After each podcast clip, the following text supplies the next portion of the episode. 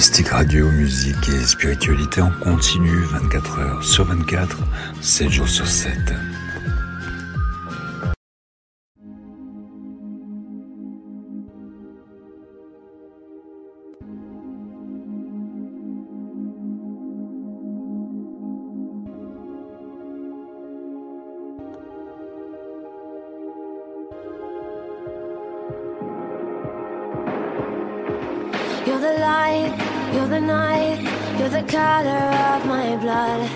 You're the pain, you're the only thing I wanna touch. Never knew that it could mean so much, so much. You're the fear, I don't care, 'cause I've never been so high. Follow me through the dark, let me take you past the satellites. You can see the world you brought to life. So love me like you do, la la, love me like you do, love me like you do, la la, love me like you do, touch me like you do, ta ta, touch me like you do. What are you waiting for? Fading in, fading out, on the edge of paradise. Every inch of your skin is a holy grail I've gotta find. Only you can set my heart on fire, on fire. Yeah, I'll let you set the pace, 'cause I'm not thinking straight. My head's spinning around, I can't see clear no more.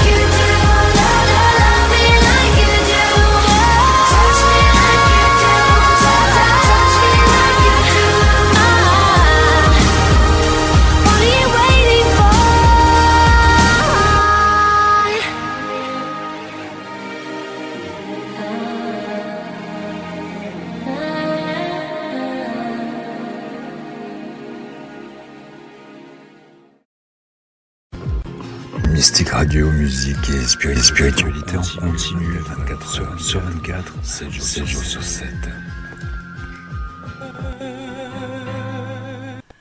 Bonsoir à tous, je suis ravie de vous accueillir ce soir pour cette émission spéciale L'amour dans tous ses états. Ce soir, j'ai choisi d'être accompagnée de Lily Rose, d'Emilie, d'Elina. Donc ça, vous les connaissez puisque ce sont des médiums qui travaillent sur mon site de voyance en ligne.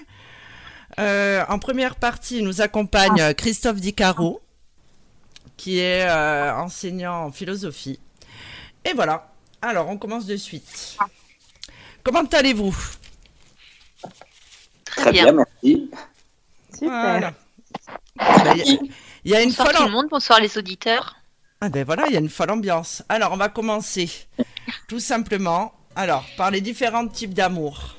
L'amour, c'est ce qui intéresse tout le monde. Je crois qu'aujourd'hui, tout le monde désire trouver le grand amour, l'amour divin, l'amour passionné, celui qui durera toute une vie.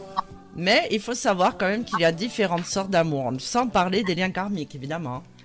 Donc en premier, nous avons l'amour dit sentimental. C'est-à-dire l'amour sincère, ce qui ne se cache pas dans les recoins de l'âme. C'est celui qui est vrai et qui est naturel, je dirais.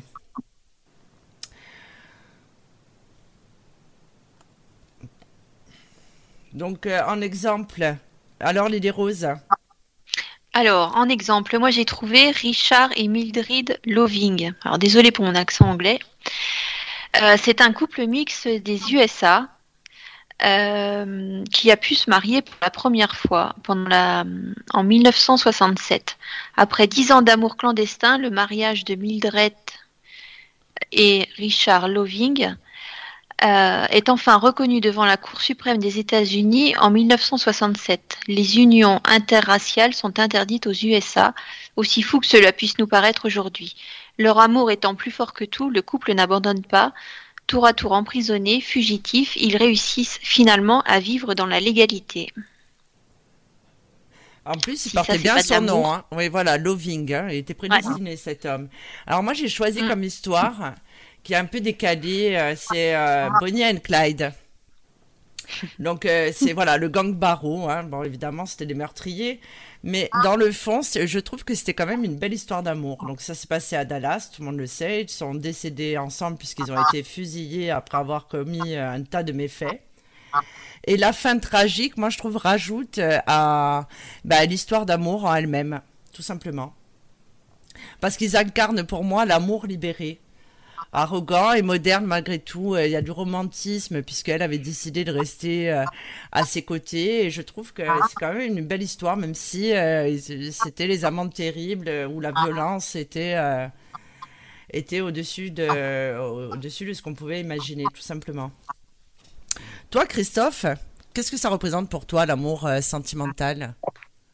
L'amour sentimental alors c'est...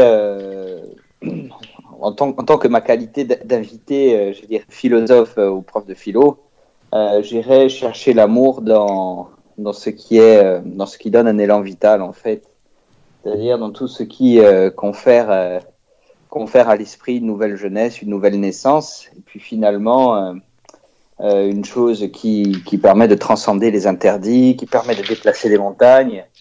On est dans l'amour. Sentimental et l'amour-passion. Hein. J'ai du mal à dissocier les deux.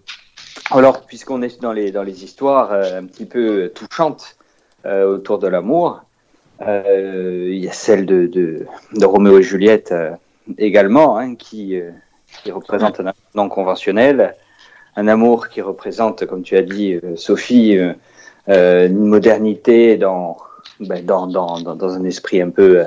dans un univers un peu ancien et conservateur. Et finalement, c'est un amour qui permet de faire bouger la société aussi. Hein. Donc c'est pour ça que moi, je pense qu'il n'y a pas d'amour impossible et que dans tout impossible, il y a justement ce challenge de bouleverser les sociétés d'ordre ou les choses trop établies. Alors, selon certains psychologues, en fait, oui, l'amour sentimental peut être aussi associé à ce qu'on appelle l'amour vaillant.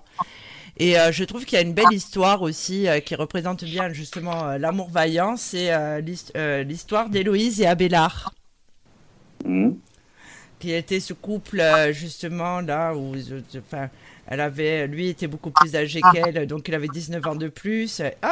Il était prof de philo lui aussi. Et ça a été son professeur.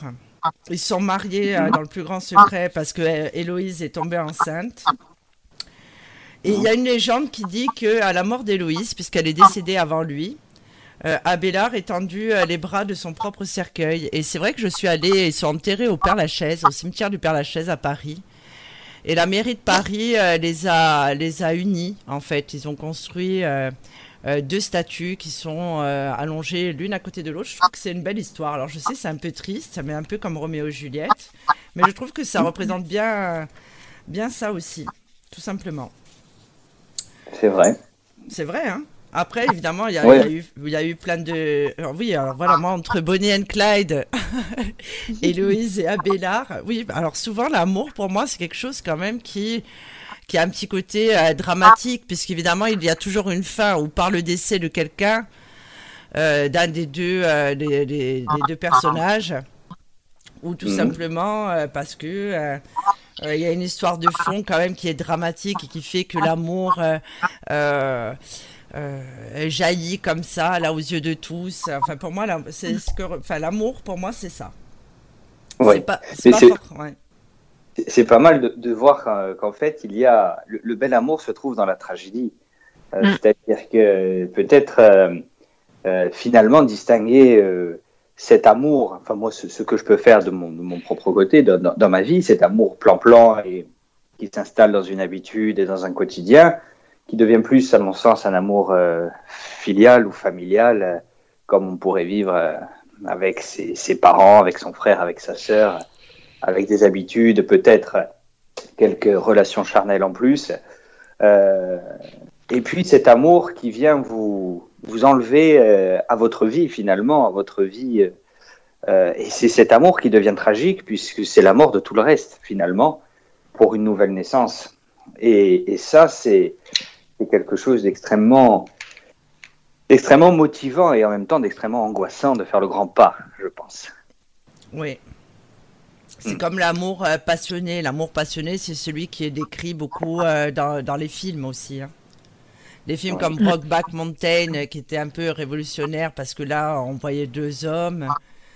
Et après, au fil du temps, quand même, l'amour est devenu moins dramatique. Parce que les mœurs ont changé, parce qu'il y a eu une évolution. Les schémas de pensée aussi ont changé. Alors évidemment, il y a toujours des blocages. Tout à l'heure, Lily Rose en parlait, quand elle parlait de Richard et Mildred Loving. Mais à chaque époque, il y a toujours eu des histoires d'amour qui ont été entravées ou qui justement sont devenues belles par rapport aux phénomènes de société, par rapport aux blocages qui ont été donnés ou par la religion ou tout simplement par l'éducation. C'est vrai, hein ? Oui, c'est la société qui met des normes à l'amour. Exactement. Alors que l'amour, en fait, c'est deux âmes qui se retrouvent. Donc les âmes, elles n'ont pas de normes, elles. Tout simplement. Et après, on n'est pas obligé d'être en couple, c'est ce que je dis toujours. On peut avoir un amour sentimental, oui, plus, parce qu'il y a des échanges physiques, mais des amours passionnés. Moi, je pense qu'on peut avoir un amour passionné qui est éphémère et qui peut être bien plus fort qu'une relation sentimentale ou un autre type de relation qui va durer 4 ou 5 ans, tout simplement. Oui. Parce qu'après, il y a la notion aussi d'amour éternel. Alors celui-là peut avoir un rapport aussi avec les liens karmiques, c'est-à-dire les liens karmiques, je dirais plutôt âme-sœur. Même si, encore une fois, on n'est pas obligé d'être en couple. On peut être des frères et sœurs, être des amis amants et continuer comme ça pendant des années. C'est une connexion dite aussi spirituelle, tout simplement. Oui, où finalement l'amour ne passe pas exclusivement par le contact physique. C'est-à-dire que le corps est une caisse de résonance, mais qui permet finalement d'atteindre une sorte, de rayonnement ou d'illumination avec l'autre. C'est un des stades du tantra, justement, de l'amour tantrique, où on passe au dernier stade, à un amour lumineux, un amour juste en présence. Qui n'est pas possessivité, qui n'est pas possession, qui est liberté, non pas une liberté telle qu'on va l'entendre, une liberté dans la morale sexuelle ou dans les pratiques sexuelles. On n'est pas, justement, on a dépassé également les pratiques sexuelles pour en arriver à, une sorte de nirvana au moment présent, dans la vie, dans le vivant. Et ça, c'est un amour peut-être idéal ou utopique, mais il y a des philosophies qui en parlent. Et je trouve ça... Et elle contribue, en fait, c'est un amour qui contribue à l'épanouissement de l'être. On n'est plus dans le schéma dans lequel on a grandi, de l'homme, de la femme, ou de deux femmes, ou de deux hommes, bref, du schéma de couple traditionnel, où on se met en ménage, on a un chien, une maison, une voiture, et on vit heureux pour le restant de nos jours. Non, là, on est dans une dimension spirituelle de l'amour. Tout à l'heure, Sophie, tu as dit de ce lien karmique, finalement, et qui fait que les âmes transcendent les corps, effectivement, et on en arrive à une plénitude, finalement. Et c'est vrai que c'est un amour, bon, qui est-ce qu'on peut dire sentimental? Je pense que si on part du sentiment comme étant lié au corps, c'est du domaine du sensible. Oui, c'est sentimental, dans la mesure où le corps nous donne accès à cet amour-là, mais il dope le spirituel, finalement. Et je trouve que voilà, c'est un amour qui est assez appréciable. Oui, c'est pour ça que... après, évidemment, ça dépend comment on se positionne. Il y a les psychologues, il y a les spirituels. Après, il y a les personnes qui ne sont pas spécialement éveillées, mais qui vivent leur vie, qui la vivent très bien. Encore une fois, voilà, après, on va lire des livres. Alors, il y aura toujours l'idée de l'auteur même. On va regarder des films, et ben, ça dépend comment a tourné l'histoire, enfin, comment le réalisateur a tourné l'histoire. Et finalement, moi, je pense que l'amour, c'est pas forcément être en couple. On peut aimer des gens. Après, on en parlera plus tard, hein, du pluriamour, dit polyamour. Mais je pense que ça fait partie de l'évolution de notre âme. C'est-à-dire que je pense qu'on peut aimer différentes personnes dans sa vie. Je reste persuadée que oui, on peut aimer pendant toute une vie une personne, mais que par rapport à son évolution, au bout d'un moment, évidemment, puisqu'on s'éveille, on est obligé de se détacher et on va vers d'autres histoires qui nous permettent de progresser et ainsi de suite, sans forcément oublier l'autre, puisque le fondement même de l'amour n'est pas forcément la passion. Oui, il nous aide à grandir aussi. Exactement. C'est pour ça que nous avons en entretien beaucoup de personnes qui recherchent désespérément un amour divin, un amour éternel lié un petit peu à ce qu'on peut voir sur Internet. Alors ça, j'en parle souvent. Tout ce qui est âme jumelle, flamme jumelle, comme si c'était vraiment le but d'une vie. Alors que non, tout simplement, le but de la vie, c'est d'aimer et de s'aimer soi-même. Donc les âmes sœurs... Les âmes sœurs, on dit que c'est un amour qui est éternel. Les psychologues diront ça, ou d'autres personnes. En fait, moi, je ne crois pas.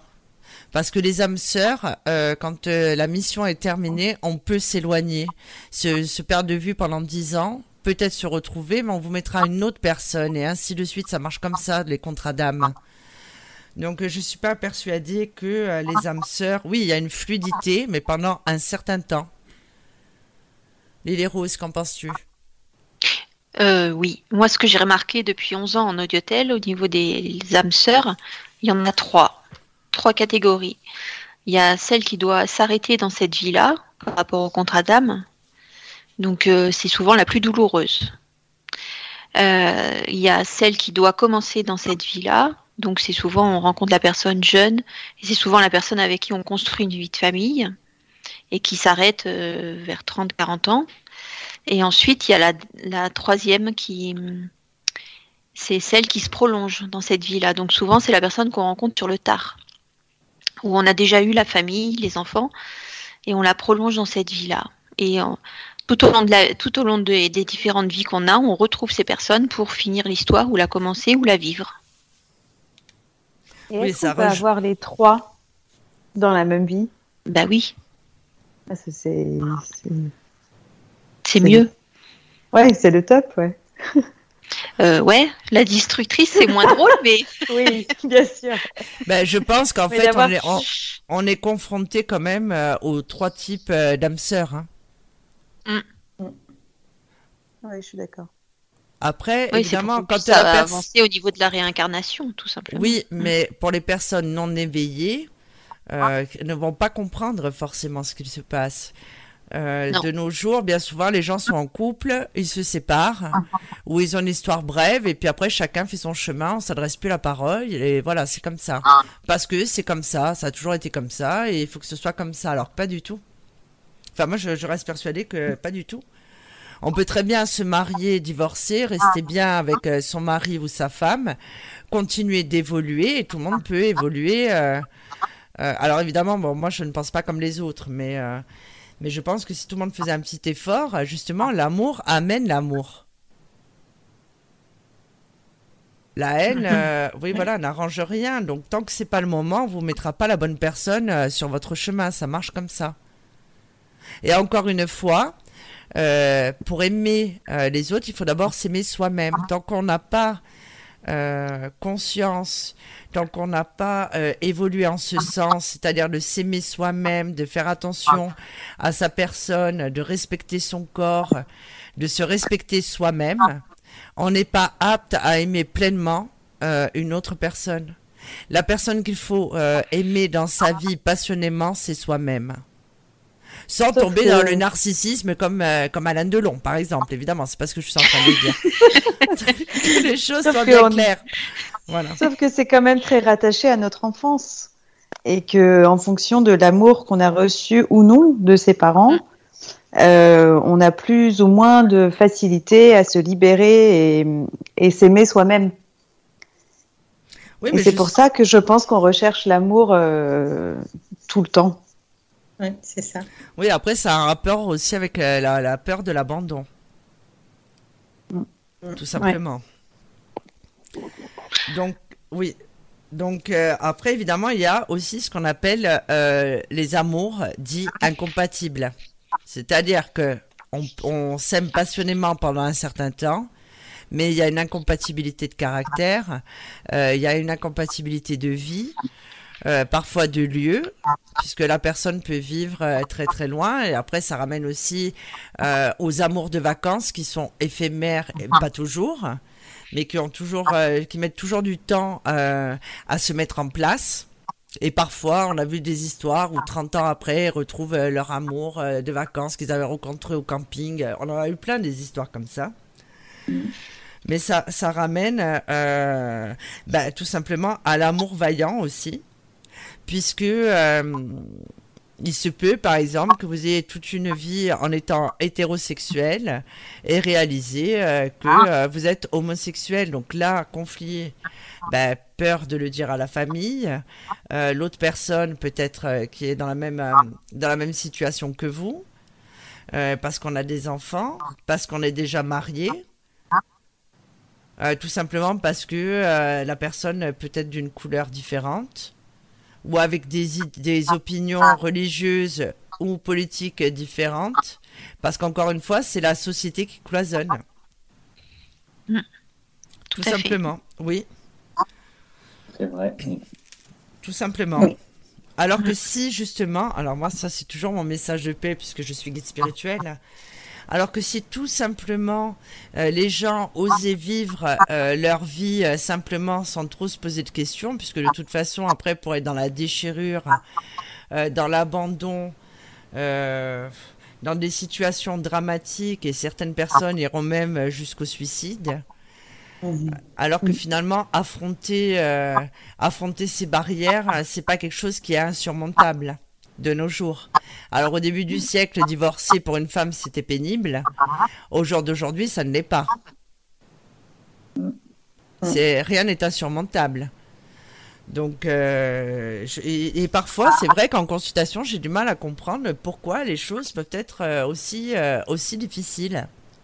C'est la dépendance affective. Exactement. La peur aussi, parce qu'on se met nos propres barrières aussi. Hein. Non, puis c'est souvent l'homme qui domine la femme, par exemple, et il lui fait croire. Enfin, il lui met dans la tête, en fait, que elle pourrait jamais s'en sortir sans lui, alors que c'est pas vrai. Oh, mais enfin, l'inverse vaut aussi, hein. Aussi, oui, oui, oui, non, mais je dis l'homme, enfin voilà, quand il y en a un des deux qui est dominant, il fait croire, enfin c'est même pas dominant, c'est dominateur, il fait croire au deuxième que bah, sans lui, il est rien. Justement, oui. Et justement, le fait de vivre certaines épreuves renforce ce sentiment, c'est-à-dire que la distance... le monde qui s'y oppose crée un amour qui est différent et qui peut être pour moi utopique, parce qu'après les personnes, quand elles véritablement elles se retrouvent ensemble, eh ben, parfois ben, ça se flétrit de suite, hein, ça fane. Il y a une espèce de déception due au fait qu'ils ont idéalisé cette relation, et cette déception est tellement grande. Christophe, qu'en penses-tu ? Oui, oui, c'est vrai qu'il y a une sorte d'idéalisation derrière certaines relations. Oui, je pense que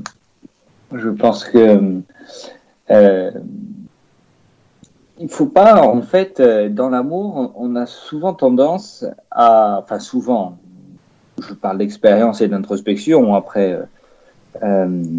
À projeter sur l'autre sa propre réalité, en fait, et on voit chez l'autre ce qu'on est soi-même, donc on va idéaliser, on va enjoliver certains traits, on va, alors qu'en réalité on n'aime pas la personne. Et on disait tout à l'heure, il faut s'aimer soi-même, mais parfois on s'aime soi-même à travers l'autre, et c'est ça qui, à mon sens, peut être un écueil, dans la mesure où, quand je projette sur l'autre mon propre idéal, en fait, je suis amoureux de mon idéal, et forcément, il y a une désillusion très rapide. C'est-à-dire que, bien souvent, par exemple, dans le désir d'enfant, on a un désir d'enfant avant même d'avoir rencontré la personne. Et après, on veut l'enfant parce que on idéalise cette personne, on se dit, c'est elle, avec elle, que je vais faire l'enfant. Alors qu'en réalité, à mon sens, c'est plus intéressant d'avoir ce désir qui naît avec une personne qu'on aime pour elle-même, et non pas par rapport à notre propre projection. Et ça, c'est une tendance, je pense que c'est de tout temps, hein, qu'on a été comme ça, on transfère, on projette, et ce qui fait que la notion de l'autre, finalement, elle est absente dans ce qu'elle est de plus singulier, la singularité de l'autre, elle est un petit peu niée au profit de notre idéal. Et vice-versa, dans le désastre, parce que quand on s'aperçoit qu'il n'y a plus cet idéal, on peut, à mon sens, avoir tendance à culpabiliser et à se remettre soi-même en question, et finalement à ne plus s'aimer, parce que finalement l'autre ne nous aime pas, cet idéal est inaccessible, c'est de notre faute si on ne l'a pas. Et c'est une sorte de boucle, en fait, de cycle. Enfin voilà, pour rebondir un peu, hein, cette idée de, finalement, de perte d'idéal ou de perte... Je pense que la plus grande épreuve en amour, c'est de se vaincre soi-même d'abord. C'est-à-dire, qu'est-ce que je cherche ? Qu'est-ce que je veux ? Est-ce que je veux une vie de famille ? À ce moment-là, ce n'est pas l'amour qu'on recherche, mais la vie de famille. Ou est-ce que je veux que quelqu'un m'aime pour ce que je suis, comme j'aime la personne pour ce qu'elle est ? Et la personne n'est peut-être pas du tout dans le même schéma que le mien, mais pourtant je l'aime. À ce moment-là, je pense qu'on peut dire qu'on n'est pas en perte d'illusion, et on est en ouverture totale, c'est-à-dire une ouverture intérieure, un feu sacré qui finalement nous sort de nos schémas préconçus. C'est pour ça que, à mon sens, le vrai l'amour, avec un grand A, c'est une prise de risque. C'est pas une prise de risque où on risque la vie ou la mort physique. Prise de risque parce qu'on va dans l'inconnu, c'est un saut dans le vide, on tombe amoureux. Et quand on tombe, parfois ça fait mal. Hein. Voilà, moi, un petit peu.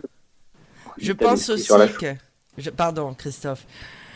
Pense aussi que c'est lié un petit peu aussi à l'adolescence. Alors, je vais vous mettre une musique... Alors moi, franchement, j'ai revu ce film il n'y a pas longtemps et je me suis dit, mais il n'a rien d'extraordinaire, et pourtant ça nous a tous fait rêver.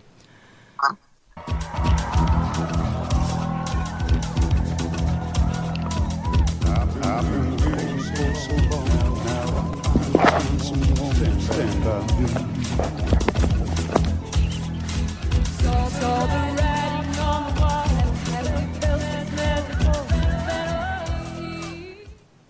Alors voilà, ce film, on est bien d'accord, c'est Dirty Dancing. Et ce film, je l'ai revu il n'y a pas longtemps et je me suis dit, mais comment on a pu rêver autant, en fait, tout simplement. Il n'y a pas de logique, il n'y a rien qui... Pardon, excusez-moi, la radio aussi est hantée. Et justement, ce type de film, à l'époque... Donc, je pense qu'au développement de l'émotionnel, interagissent quand même, parce que là, c'est les vacances. Alors, il y a aussi ce qu'on appelle l'amour de vacances qui est idéalisé, où on y pense toute une vie. Bon, moi, personnellement, je ne crois pas que ça me soit arrivé. Hein. Désolée si quelqu'un m'écoute et se sentait peut-être visé. Mais c'est ce que je disais à Lily Rose, j'ai pas souvenir d'avoir vécu un amour de vacances en étant adolescente qui m'a marqué toute une vie. En fait, en listant la trame de l'émission, on s'est rendu compte qu'on n'a pas vécu grand-chose, en fait. Voilà. Parce qu'on disait, bah non, j'ai pas de souvenirs, et bon, bah voilà. On a eu que les plus tragiques, en fait, je crois. Bah oui, finalement. Et même c'est vrai, hein. Non, mais c'est vrai. Mais en fait, c'est vrai que ce film, comme tout le monde, alors c'est un film culte des années 90, je crois. Et en fait, il a rien, mais je veux dire, le film, il est vraiment niais, quand même. Ouais, mais je pense que c'est l'environnement de la danse, les vacances, mais... ils sont beaux tous les deux, ils apprennent à danser alors qu'elle est nulle au départ, soi-disant, enfin voilà. Oui. Je pense que c'est ça la magie du film, tout simplement. Oui, mais comment ça a pu bouleverser autant de gens? Parce qu'à la fin, quand ils applaudissent tous et tout, j'ai dit ah non, c'est pas possible. J'avais mis sur ma page Facebook et j'avais un remake où en fait c'était un chat qui se jetait dans ses bras. Mais je pense que ça aussi, ça interfère dans le fait d'idéaliser certaines relations. Parce que après, évidemment, quand on vieillit et qu'on a un autre émotionnel qui s'est développé, on ne voit pas les choses pareilles. Après, il y a eu la série, par exemple, des Twilight. Alors là, c'était encore pire, parce que lui, il était vampire. Enfin, je veux dire, et ça a fait rêver tout le monde, mais il était vampire. Ah, mais je pense que ça nous ramène tous au conte de fées qu'on nous a raconté toute petite. Oui, exactement. Parce que dans Dirty Dancing, il arrive, alors il n'a pas son cheval blanc, mais il la sort du public pour la mettre en scène, en lumière, pour la faire danser. Et Twilight, c'est un peu ça aussi. Oui, bah oui. Donc, en fait, faut bannir les contes de fées, en fait. Non, pas du tout. Non, je pense que ça fait certainement du bien, mais c'est pas la réalité. Et je pense que certaines personnes se projettent vraiment dans un amour idéalisé comme ça, et sont déçues. Vraiment, hein. Je pense que vraiment les personnes qui font que regarder des films comme ça, des films d'amour, des choses comme ça, doivent vraiment idéaliser, hein, Christophe. Moi, je pense, hein, vraiment. Bah oui, totalement. On est amoureux de l'amour, finalement, hein. Ouais. Voilà, c'est ça. Ce que ça projette, ouais. C'est pour ça que certaines personnes sont hors du commun, je dirais. Dans le pluriamour ou le polyamour, tout simplement. Et encore que la notion est quand même... la frontière est très mince. Hein. Parce qu'évidemment, quand on parle de pluriamour, on va aller de suite sur des relations, on s'imagine, voilà, ou l'adultère, ou peut-être aussi... moi, j'ai un exemple de polyamour. Hein. Ah, voilà. Vas-y. Attends. Oui. Alors, le polyamour, ça vient de l'anglais polyamory. Alors, j'ai pas d'accent anglais, hein, je suis désolée. Ou pluriamour, c'est une orientation et une éthique des relations amoureuses où les partenaires sont en relation amoureuse avec plus d'une personne, avec le consentement éclairé de toutes les personnes concernées. Ces relations sont souvent confondues avec l'adultère, c'est ce que tu disais, l'infidélité, la polygamie ou le libertinage.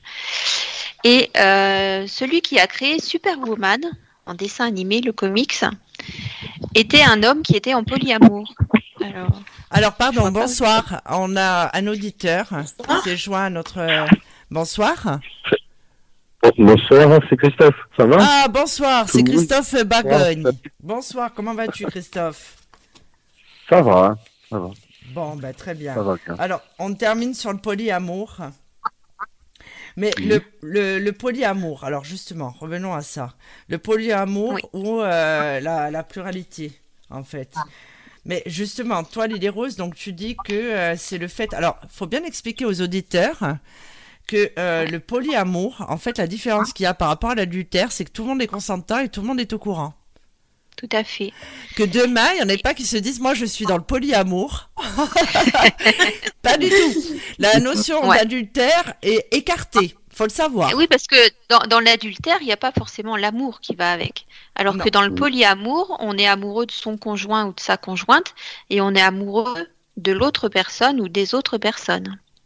Oui. Et tout le monde le sait. Oui. Voilà, il y a une forme d'égalité et d'honnêteté entre les partenaires. Tout à fait. Et un consentement mutuel surtout. Et donc celui qui a inventé Superwoman, il s'appelle William Moulton Marston. Donc lui, il est né en 1893. Donc il y en a beaucoup qui disent que c'est tout récent, le polyamour, mais non, en fait, on le fait ressortir. Donc c'était un psychologue, un écrivain, un professeur d'université. Et il était marié avec Elisabeth Holloway. Ils avaient 2 enfants ensemble et ils vivaient avec une autre femme qui s'appelait Olive Byrne. Alors, je ne sais pas, c'est B-Y-R-N-E. Donc, je ne sais pas ce que ça fait en anglais. Sophie. Oui. Et donc, ils vivaient tous les 3 ensemble, les 3 adultes et les 2 enfants qu'il avait avec chaque femme. Donc, les 3 adultes et les 4 enfants. Et ça avait fait forcément en 1922, ça avait fait un scandale. Oui. Et il y a un film qui était sorti sur sa vie à cet homme. Et au bout d'un moment, quand les enfants sont allés à l'école, ça a fait un scandale. Donc celle qui n'était pas l'officielle, Olive, a décidé de les quitter tous les 3 parce qu'ils s'aimaient tous les 3. Les 2 femmes s'aimaient aussi. Et donc ça date des débuts 1900, donc c'est pas nouveau cette histoire. Après, encore une fois, le polyamour, voilà, la frontière est très mince parce qu'après les autres personnes, par exemple le couple peut décider d'avoir des relations physiques avec d'autres personnes en étant au courant mais sans connaître les autres personnes. Oui.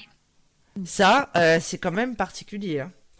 Mais bon, pour la plupart, apparemment, c'est devenu un peu une mode, hein, puisqu'on a vu plein de choses traîner sur le net et un peu de partout. Alors c'est un peu... Bon, bah, moi, je vous dis, hein, faites gaffe quand même. Hein. Parce que bon, c'est difficile de construire après avec ça. Hein, mais pourquoi pas. Après, il y a des personnes, alors Lily Rose, je ne sais pas si ça rentre en compte, mais par exemple, on peut avoir aimé par exemple un homme ou une femme profondément. Justement, l'amour est impossible et se mettre en couple avec une autre personne, l'aimer aussi, mais toujours aimer l'autre personne. Bon, évidemment, l'autre n'est pas au courant parce que sinon, ça gâcherait le plaisir quand même. Mais je veux dire, qui reste amoureux de son ex en étant avec une nouvelle femme qu'il aime, c'est ça que tu dis ? Oui, ou oui. Ben, c'est ça aussi, hein, le polyamour. Hein. Moi, je pense que l'être humain peut aimer plusieurs personnes en même temps. Alors, comme l'être humain est individuel, je pense que chaque relation est différente, avec des sentiments différents. Bien sûr. En fait, il ne faut pas comparer les relations. Rien n'est comparable. Ça, c'est ce qu'on nous demande en audio. Est-ce qu'il m'aime plus qu'elle ? Pas forcément. C'est l'intensité qui peut être la même, mais il y a des amours qui peuvent être charnels, il y en a qui seront plus spirituels, d'autres qui seront plus cartésiens aussi. C'est pas comparable. C'est un problème d'ego, je pense. L'esprit limité aussi. Oui. L'esprit limité. C'est peut-être aussi une façon de voir les choses dès le plus jeune âge aussi, peut-être. Oui. Ou sinon, sûrement des parents très jaloux, des choses comme ça. Ça peut être aussi de la folie aussi. Après, devenir de la folie. Il y a aussi, dans l'amour, il n'y a pas forcément la notion, encore une fois, de couple ou d'amour tel qu'on l'imagine avec les échanges physiques. Il y a aussi ce qu'on appelle l'amour filial, et c'est pour ça que j'ai demandé à Christophe Bargoni d'intervenir ce soir pour nous expliquer un petit peu son histoire avec sa fille Emna, justement sur l'amour d'un père envers une fille et comment celui-ci peut se transformer lié à la maladie, tout simplement. Alors, est-ce qu'il y a une différence? Est-ce que tu penses que justement cet amour-là est plus fort lié à la maladie? Ça ne veut pas dire que tes autres enfants, tu ne les aimes pas pareil. Sophie, pardon, oui, on peut faire une insertion. Oui. Un Christophe en chasse un autre, je vais devoir... c'est vrai. Pour préparer ma journée de demain. Écoutez, je vous remercie de cette invitation. Je participerai avec grand plaisir à une autre de vos émissions. Ce soir, j'étais un peu pris par le temps, comme je l'avais dit à Sophie, mais je vous souhaite, je vous souhaite de trouver l'amour. Voilà. Merci Christophe. Merci Christophe. À bientôt Christophe. À bientôt. Au revoir.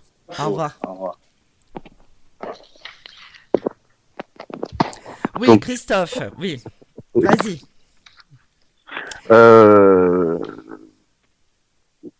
Parlons d'amour. Pour moi, c'est un gros mot, ça. Voilà. Non, mais Christophe, nous, on se connaît bien. Voilà, pour les auditeurs, on se connaît bien, Christophe. Je déconne. Mais justement, voilà. Donc, je connais aussi ta fille. Tu as également d'autres enfants. Mais, oui, j'ai une vie avec plein d'amour. Exactement. Mais si je t'ai invité ce soir, c'est pour parler justement de l'amour filial. Donc là, j'ai choisi que ce soit un père qui parle de l'amour qu'il a pour sa fille, puisque ta fille est... Alors vas-y, tu vas nous raconter. Comme ça, on va mieux comprendre. Voilà. Et en fait, ce que je voulais savoir... Ben oui, mais en fait, ce que je voulais que tu expliques... et je sais que c'est difficile, mais que justement l'amour peut se modifier ou s'intensifier face à la maladie. Oui, voilà, c'est un peu ça. Par quoi commencer? La maladie, c'est plus que la maladie, c'est la c'est la vie, la mort, c'est tout ça en fait. C'est la maladie encore. Bon, il y a plusieurs sortes de maladies. Après, oui, ça renforce, ça développe d'amour inconditionnel. C'est totalement, voilà. Après, il y a aussi, comme je disais, ça dépend aussi l'esprit qui on est, comment on peut voir la vie, les choses. On apprend des choses aussi de la vie. Et voilà, je sais pas comment expliquer. Il faut être présent, il faut être loyal, il faut être lucide aussi, très lucide et lucide avec le cœur bien sûr. Hein. Voilà, c'est un peu ça. Après, je sais pas trop quoi. Mais alors Christophe, est-ce que tu penses que justement le fait que Emna ait besoin de plus d'attention liée à ses opérations. Et en plus, moi, je la connais, cette petite, elle est adorable, elle est rigolote. Oui, bien sûr qu'elle est adorable, mais elle est forte. Mais justement, est-ce que tu penses que ça a modifié, justement? Est-ce que tu penses que ça a intensifié le lien? Est-ce que ça a renforcé le lien, justement? En fait, ça renforce le lien, c'est sûr, quand on voit sa fille ou son enfant ou un proche, hein, moi je parle de mon enfant, dans des états, c'est compliqué, on sait pas, c'est au jour le jour, à la seconde un peu, hein, ça a été ça pendant des années, encore aujourd'hui, mais aujourd'hui je l'ai assimilé, je l'ai compris, voilà. J'ai compris certaines choses, que la mort, ça prévient pas, enfin plein de choses comme ça, hein, ou la vie, hein, voilà, on souhaite le meilleur, hein, mais il faut quand même être réaliste. Et voilà, c'est compliqué pour moi de discuter tout ça. C'est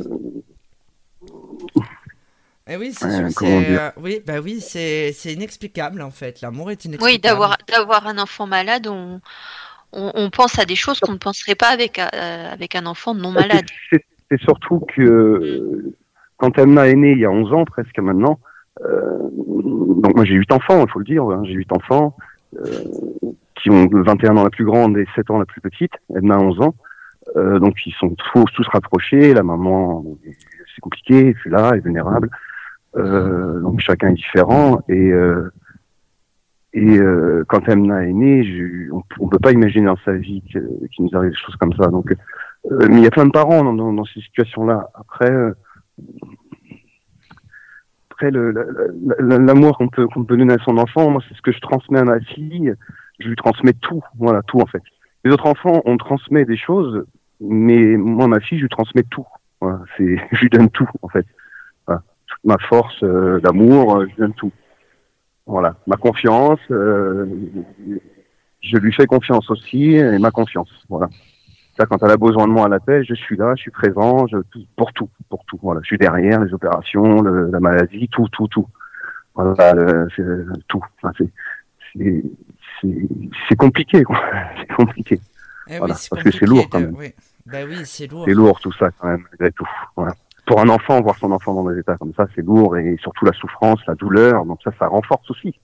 La souffrance et la douleur renforcent l'amour. Logiquement, enfin, quand on. Mais c'est pas toujours le cas quand on regarde avec la maman qui, moi, j'ai eu un amour passionnel pour la maman. Vraiment, ça. Aujourd'hui, bon, j'ai mis 8 ans avant de pouvoir arriver à me détacher. C'est compliqué, tout ça.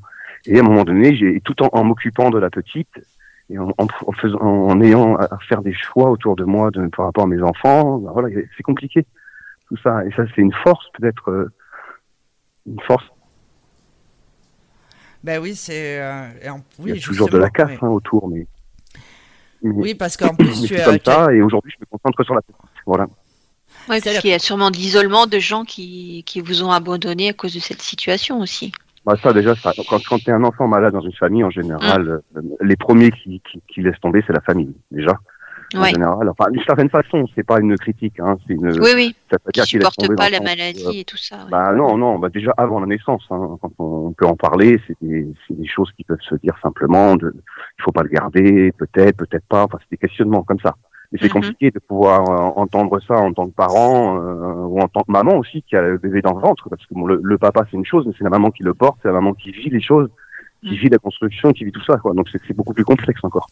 Voilà. Et quand le bébé vient au monde avec une pathologie très lourde, rare et puis vitale, voilà, ça peut être compliqué. Donc les émotions, les sentiments, la maman n'est pas censée les dire. Enfin, chacun est différent, chacun les vit différemment. Ouais, on est partagé entre la joie d'avoir un enfant et et le traumatisme de la nouvelle de savoir que l'enfant a des problèmes de santé. Voilà, puis, tout à fait. Et puis en tant que moi, je sais que ce que j'ai pu vivre, je n'ai pas tout vu tout de suite parce qu'on peut pas, on peut voir certains signes sur une personne, donc pas tout voir, voilà, tout remarquer. Et puis à un moment donné, la personne s'effondre et puis on suit, hein, on suit, on essaye de tenir, avoir l'espoir.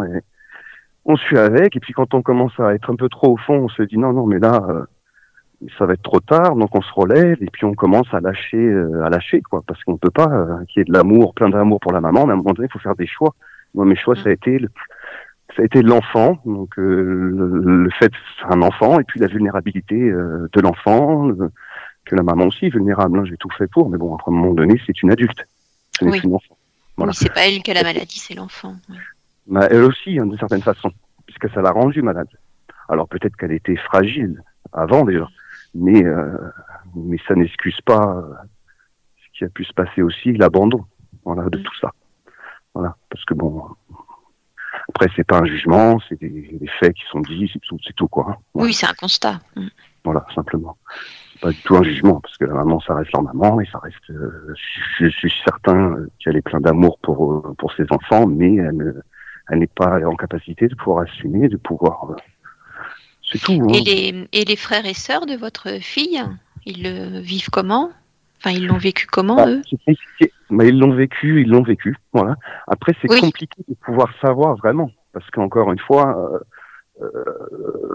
c'est compliqué ma vie, parce que en fait, quand mes enfants étaient plus jeunes, il y a 5 ans à peu près maintenant, moi j'ai fait le choix de placer mes enfants. Parce que tout seul, avec 8 enfants, il y a 5 ans en arrière, ils étaient tous plus petits. Voilà. n'avaient pas l'âge maintenant. Donc ils ont un peu grandi maintenant. Mais avant, moi, la dernière avait à la naissance jusqu'à faire 8 mois. C'est moi qui l'ai élevée. Les trois derniers, ils ont tous un an d'écart. Voilà. Donc après, il y a Emna aussi qui était malade. La maman, je m'occupais aussi de savoir comment elle allait. Enfin, tout ça parce qu'elle a été en clinique, elle est rentrée. Enfin, c'était très compliqué. Donc pendant 8 mois, j'étais seul avec les enfants et je me suis effondré. C'était pas possible. Mmh. Voilà, de pouvoir assimiler tout ça d'un coup, c'était pas possible. Et la petite avait 2 ans et demi, 3 ans, 3-4 ans, ouais. 4 ans à peu près quand ça a commencé, 2-3 ans. Et puis ça s'est accumulé, la maman a commencé à partir dans le truc. C'est pour ça au début, quand vous parliez d'amour, de polyamour, ces choses-là, oui, bah moi j'ai vécu des choses. La maman est rentrée dans des espèces de délires, mais c'est maladif après. Oui. C'est de la perversité aussi. Ça existe aussi dans le polyamour. Voilà, moi je pense. Après, je sais pas si on appelle ça le polyamour, mais. Bah, c'est ce que je disais. C'est plus de l'adultère. Oui. La frontière est très mince quand même. Sans l'être, puisque moi, elle m'a dit en face une chose, elle a vécu des choses, j'ai vécu des choses avec elle, mais j'étais consentant, mais je n'étais pas d'accord vraiment.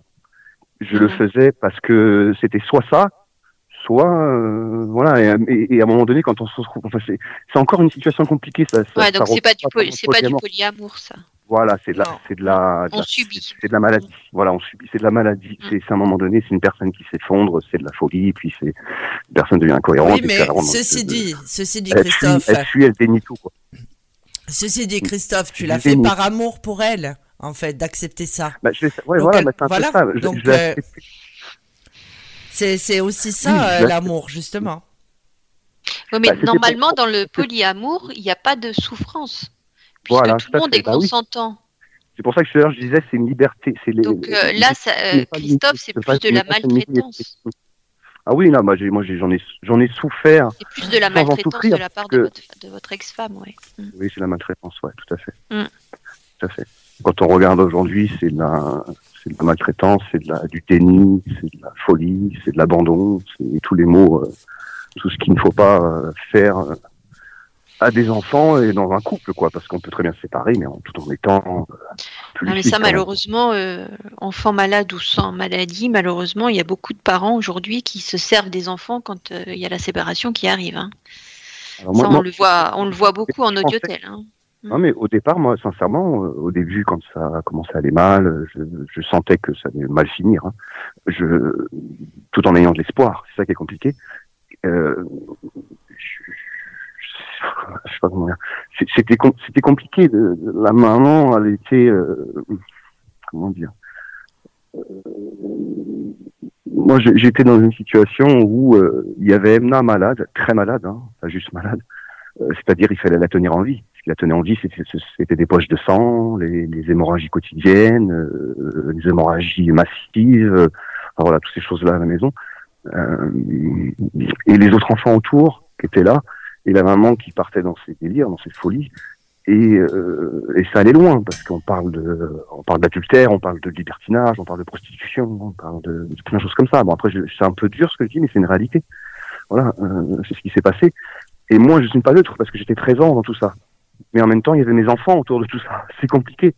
Voilà, il y a le côté protecteur qui était là, il y a le côté impliqué, à côté, enfin c'est très complexe et ça allait très très loin. Il y avait la dualité entre l'homme et le père. C'est ça, voilà, oui, moi ça a été très très dur de pouvoir assimiler ça, de vivre ça. C'est comme ça et l'amour, justement, l'amour de ma fille, l'amour de mes enfants et l'amour de ma fille m'a permis de tenir et de me dire tout ce que je fais, tout ce qui se passe, c'est pas grave puisqu'elle a besoin de moi, il faut que je sois loyal parce que si je ne suis pas là, elle est morte, elle est finie.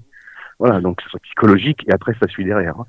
Donc, enfin, il y a plein de choses, c'est compliqué. Bon, j'ai réussi peut-être à avoir ce côté, cette spiritualité, cette réflexion, cette force.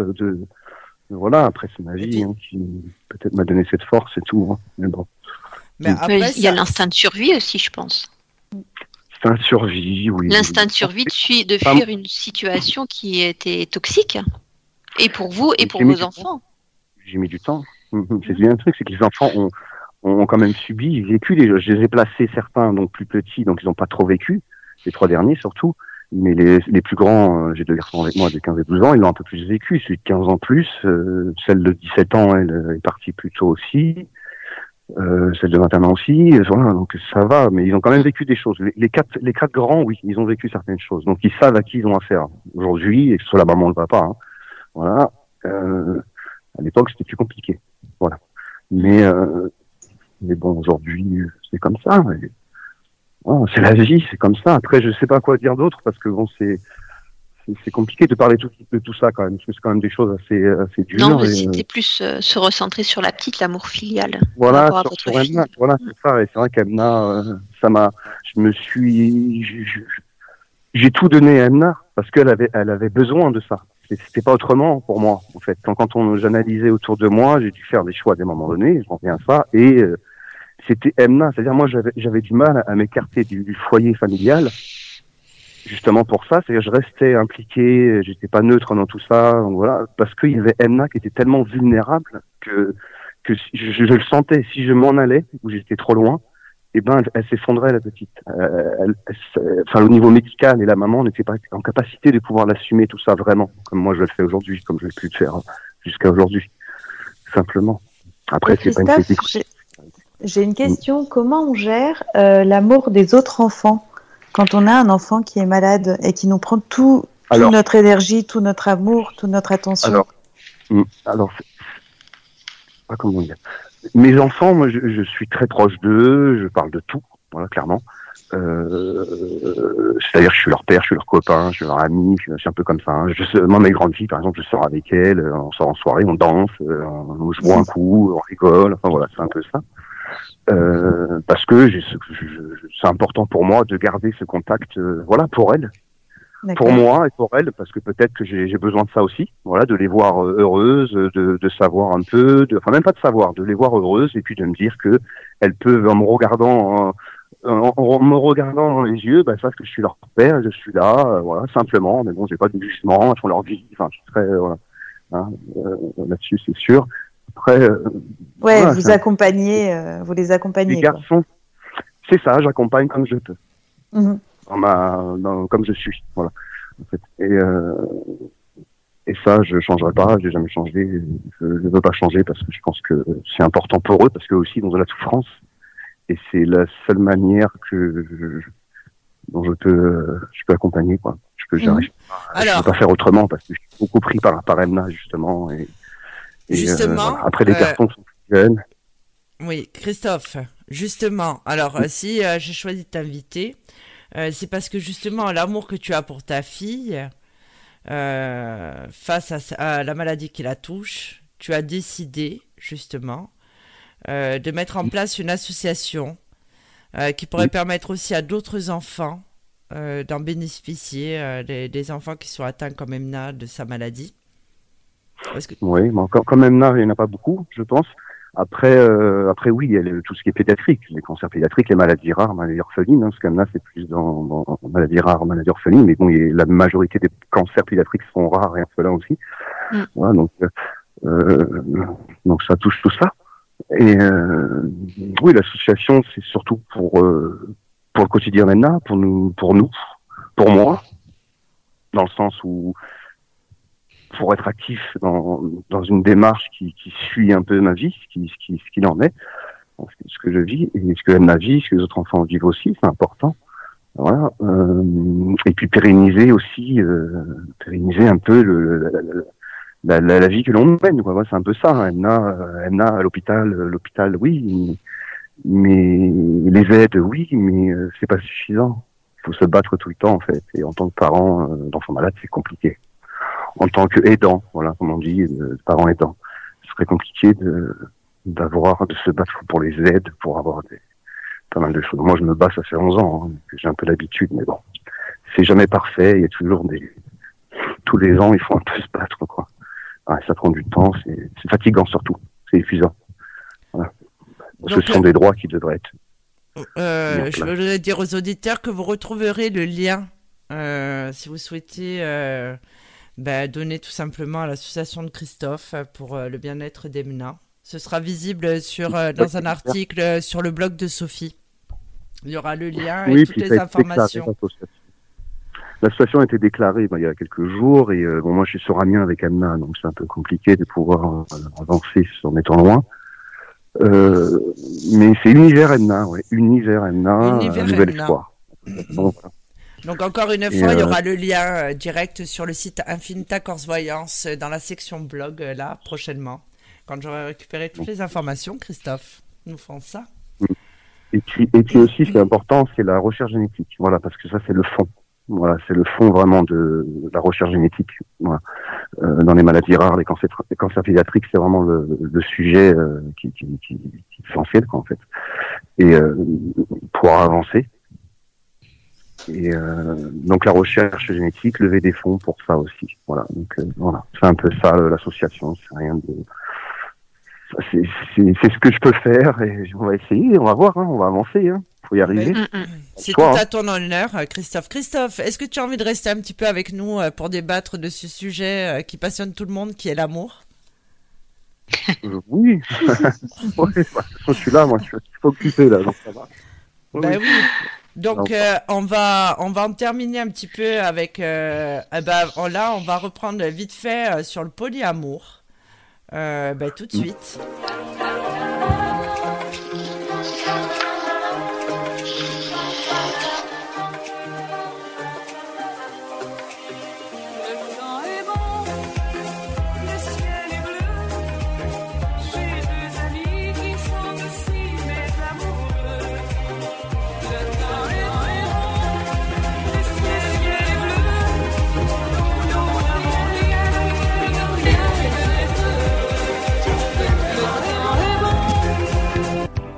Quand on n'a que l'amour à s'offrir en partage au jour du grand voyage, qu'est notre grand amour. Donc voilà. Alors, le temps est bon. Donc tout le monde a entendu cette chanson parce que c'est vrai que, comme je disais tout à l'heure, c'est devenu un peu la mode, le pluriamour, le polyamour. J'ai vu plein d'articles diffusés un petit peu partout dans les Marie Claire, les Cosmopolitanes. On dirait qu'en fait, il faut tous qu'on vive le polyamour. Non, mais c'est vrai. On dirait que c'est une grande mode. Une mode. Ouais, c'est une mode. Je ne sais même pas si c'est vraiment une mode. Je pense que c'est le système et la vie d'aujourd'hui qui fait que les gens sont individualistes et pensent que... Moi, c'est ce que je pense. Après, en ayant vécu certaines choses, c'est ce que je pense et je pense que c'est dangereux, voilà, parce que le polyamour en tel qu'il doit être pensé, dit et vécu vraiment, je pense que c'est pas vraiment tout ce qui peut se passer aujourd'hui, voilà, c'est compliqué, parce qu'il y a beaucoup de faux, voilà, dans tout ça, beaucoup d'images aussi extérieures et de faux dans tout ça, mais bon. Oui, et après moi je trouve que ça ressemble un petit peu à la dépendance affective. Alors, celle qui représente pour moi, j'adore cette femme, c'est Dalida, qui était complètement dans la dépendance affective. D'émotion. Oui. La différence aussi. Donc entre l'amour et la dépendance affective, elle est très simple. Alors, la dépendance affective aussi peut toucher un parent avec son enfant. Par exemple, une mère qui est isolée et qui va... qui va être tout le temps sur son enfant, qui va se projeter à travers son enfant, et après ça crée des problèmes à l'âge adulte. Mais pas que. En fait, la dépendance affective, c'est ça. Alors avec Lily Rose, on a débattu auparavant quand on a préparé cette émission, où justement on parlait des personnes qui pouvaient subir la maltraitance physique, psychologique. Après, on en est venu aussi à se poser des questions sur le syndrome de Stockholm aussi. Oui. Parce que ces femmes-là ou ces hommes-là qui sont enfermés, finalement, tout le monde a besoin d'aimer et finissent par aimer leur bourreau. Tout à fait. Donc, alors là, après, on part dans des extrêmes, mais qui, pour moi, sont assez justes. C'est-à-dire que la personne qui est dans la dépendance affective, qui pense vraiment avoir un sentiment d'amour profond, en fait, n'a comme seul intérêt que l'autre. Il s'oublie lui-même, en général, c'est comme ça. Et un dévouement aussi sans borne. Et la personne qui est célibataire, alors ça, on le voit beaucoup en consultation, c'est que la personne qui est célibataire est en recherche permanente d'une personne capable de combler le vide qu'elle éprouve. Et là, on arrive dans une période où on rentre dans l'hiver, où justement il fait nuit plus tôt. On a un autre rythme de vie, alors là associé au Covid évidemment, où les bars ferment à minuit. Tout le monde me dit mais comment je vais faire pour rencontrer quelqu'un? Il faut savoir qu'on ne rencontre pas forcément l'amour dans les bars. Non, parce que ça, on me le dit souvent. Alors, plus de bar, du coup, plus d'amour. Voilà. Mais oui, c'est un peu ça. Non, ou alors, côté positif, plus de bar, plus de piliers de bar, hein, surtout. Bah, exactement. Et là où c'était très drôle. C'est le gouvernement. Ah, ben oui, là, mais attends. Et ce qui était très drôle pendant qu'on était pendant le confinement, c'est que la plupart des gens me disaient, alors, ils avaient quand même rendez-vous. Et ils avaient rendez-vous devant des supermarchés. Et elle me disait, est-ce qu'elle sera ou est-ce qu'il sera devant le supermarché? Donc, il y a plein d'histoires d'amour qui sont nées pendant le Covid, devant Auchan, devant Lidl. Faut le savoir quand même. Et j'ai trouvé ça très drôle. Mais c'est vrai. Donc, c'était très drôle. Donc, ça a été aussi l'occasion d'amour virtuel. Exactement. Alors ça, les amours virtuels, on en a eu plein. Alors ça, c'est encore... aussi beau qu'aussi dramatique. Exactement, parce que c'est des relations qui sont idéalisées par des messages. On ne connaît pas, on interprète les messages. C'est comme quand on lit un roman. Certaines personnes vont vous dire « Ah, moi, je n'ai pas du tout aimé. » Et vous, vous l'avez aimé. Parce qu'en fait, on lit ce qu'on a envie de lire, tout simplement. Et là, en fait, c'est pareil. Ah ben oui. Les amours virtuels, c'est quand même quelque chose, hein. Donc ça, c'est lié au site de rencontres et pas que, hein. Il y a le Messenger, il y a le Snapchat, le WhatsApp. Les SMS. Les SMS, oui, mais enfin là, quand même, sur les réseaux sociaux, c'est quand même beaucoup plus facile. Alors, il y a plein de sites de rencontres, encore une fois. Il y a les Tinder et compagnie, là. Mais justement, on idéalise une relation et quand les personnes se rencontrent dans la vraie vie, ben souvent sont déçues. Alors pas seulement par l'aspect physique, mais peut-être parce que cet homme-là, quand il parle, il y a quelque chose qui dérange. Ou alors parce que pendant toutes les conversations, il a utilisé un correcteur d'orthographe. Ou alors il a mis des photos d'il y a 20 ans en arrière. Ouais, voilà. C'est un... Ou quand il pesait 15 kilos. Moi, ça m'est arrivé, ça. J'ai fréquenté très longtemps les sites de rencontres et ah ouais, sur le papier c'était très bien, la photo était très bien, sauf qu'il y avait 20 ans de moins sur la photo et 20 kilos de plus en vrai, quoi. Donc voilà. Surtout, on montre ce qu'on veut sur des sites de rencontres. Juste un petit aparté pour vous faire rire. Il y avait un jeune homme très sympa, tout était très bien, très drôle. Mais et puis je le vois et il souriait pas. Je me demandais pourquoi. Puis j'ai réalisé qu'il ne souriait pas non plus sur les photos. Et à un moment, il s'est mis à sourire et en fait, il lui manquait 2 dents. Et bah, c'est pas possible. Mais du coup, j'ai compris pourquoi ils souriaient pas sur les photos. Et du coup, après, aux autres, je leur demandais tous de m'envoyer une photo où je voyais les enfants. Je vais traumatiser. Ah bah oui. Ah non. Ouais, ou alors on arrive au rendez-vous et la personne, oui, elle correspond bien aux photos, sauf qu'elle a fait sa journée de travail et elle ne s'est pas lavée depuis 3 jours, quoi. Oh non. Si, ça... ah, c'est du vécu, je t'assure.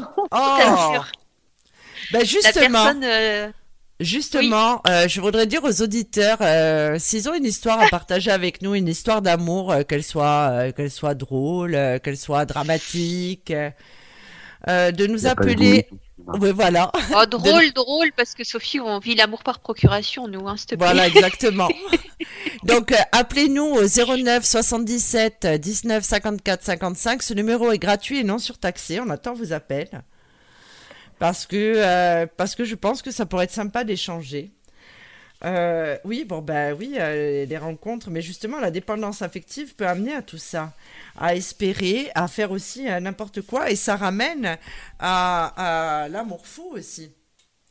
Tout ce qu'on est capable de faire par amour.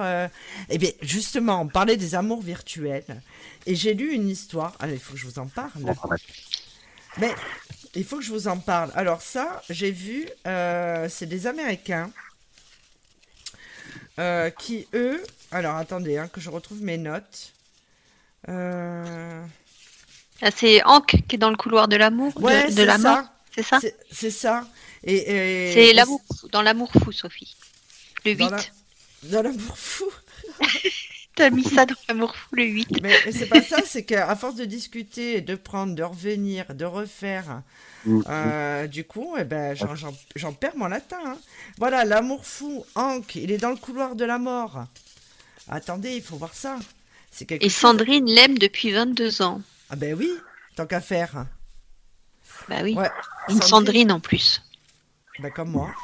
Bon, alors, ouais, parce que j'ai eu la grande chance d'avoir un prénom composé. Eh ben, c'était bien inspiré. Déjà que c'est pas évident de trouver l'amour, mais alors là, vraiment... Eh ben écoutez, je ne sais pas. Non, moi j'ai juste le résumé que t'as écrit, j'ai pas imprimé l'histoire. C'est vrai ? Désolée. Bah écoutez, je ne sais pas ce qui se passe, je ne trouve plus ma note. À force de tout remuer dans tous les sens. Bon, bah enfin, c'est pas grave, c'était pour dire que cette femme-là, elle a attendu Hank, elle l'aime depuis 22 ans, il est condamné à mort, il ne sortira jamais. Et elle l'aime, tout simplement. C'est terrible, hein, parce que c'est un amour qui ne peut pas être consumé. Alors, faut savoir que dans le couloir de la mort, je ne pense pas qu'ils aient droit à des parloirs, ces gens-là. Non, je crois que c'est juste au moment de partir, quoi. L'amour fou, on dit que c'est celui qui nous fait perdre la tête, on se surprend à dire des choses qu'on n'aurait jamais pensé dire. Mais c'est vrai. C'est un petit peu, certaines personnes, de ce que j'ai pu lire, disent que ça a un rapport aussi avec un petit peu le premier amour, celui qu'on n'oublie jamais. En fait, c'est un peu le même émoi, apparemment. Les amours de jeunesse. Oui. On entend quoi, là ? Ouais, on entend du bruit. Ah, c'est bus, c'est rien. Ah bon, ben voilà. Donc, l'amour de jeunesse. L'amour de jeunesse, c'est souvent une histoire qui est inachevée. C'est-à-dire qu'on idéalise une relation qu'on a pu avoir au collège ou au primaire quand on était amoureuse et on continue sa vie. Ouais, le premier amour, alors premier bisou, peut-être le reste.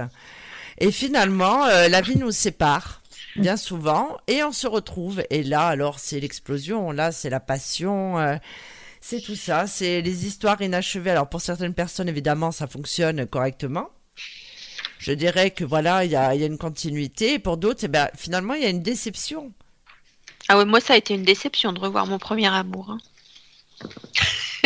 Le problème, c'est que l'esprit a tendance à embellir les souvenirs du passé. Il faut le savoir. Tout à fait. Tout à fait. C'est comme pour... alors, je sais que ça n'a rien à voir, mais petit aparté, c'est comme pour la nourriture. Quand vous avez l'habitude de manger un plat, mais que vous l'aviez mangé il y a 40 ans parce que c'était votre grand-mère qui le faisait, je veux dire, mamie, bon, ben, c'était une bonne cuisinière, mais bon, c'était pas Bocuse, quoi. et en fait, c'est exactement pareil. C'est-à-dire qu'il y a une certaine... on idéalise, encore une fois, le premier amour. Et puis, c'est une période aussi où on n'a pas les soucis, on n'a pas de facture à payer, on n'a pas été confronté à des problèmes importants dans sa vie, on n'a pas eu à se soucier du professionnel, on n'a pas eu à se soucier du financier. Et tout ça fait que, justement, cette bulle d'oxygène nous ramène en arrière et nous fait du bien. Enfin, moi, c'est comme ça que je conçois la chose. Mais c'est aussi parce que le premier amour, parce que l'amour a un vrai impact sur notre corps. On a les battements du cœur, on a les papillons dans le ventre, on a plein de choses qui se passent. Mais le premier amour, c'est la première fois qu'on ressent ces papillons, cette excitation, cet emballement. Et je pense que c'est pour ça qu'on s'en souvient. C'est comme tu disais, Sophie, c'est la première fois qu'on avait mangé, je sais pas, le gâteau de mamie et qu'on le remange 40 ans après. Et c'est ce souvenir de cette première fois, exactement, qui reste ancré dans nous. On dit aussi, enfin ça c'est les psychologues qui disent ça, même si je suis pas fan de la psychologie, puisque je pense que nous sommes individuels, tout le monde connaît ma position face à ce sujet, c'est que c'est à partir de l'amour de jeunesse que l'on construit sa propre définition de l'amour. Selon comment s'est passé, selon comment a évolué son premier amour de jeunesse, Inconsciemment, en fait, on essaie de reproduire la même sensation et à retrouver ces mêmes liens dans des histoires ultérieures. En fait, c'est comme un baromètre pour certaines personnes. Bon, un peu moins peut-être de nos jours, parce qu'évidemment, il y a beaucoup plus de relations. On n'est plus comme avant, où on vivait chacun dans un village ou dans une ville éloignée. On n'avait que... bon. Mais malgré tout, il y a cette légèreté qui manque... fait perdre le fil dans d'autres relations parce qu'on se dit mais non, mais voilà, ça peut servir vraiment de baromètre et je pense que ça peut être dangereux aussi, dû après à la déception que les personnes peuvent avoir en se retrouvant, en retrouvant son ex. Des fois c'est peut-être pas une bonne chose, hein. Moi je dis toujours qu'il faut couper avec le passé, hein. Moi j'ai retrouvé mon premier amour 16 ans après. Et à l'époque, il hésitait entre moi et sa femme, et je suis très heureuse qu'il ait choisi sa femme, finalement.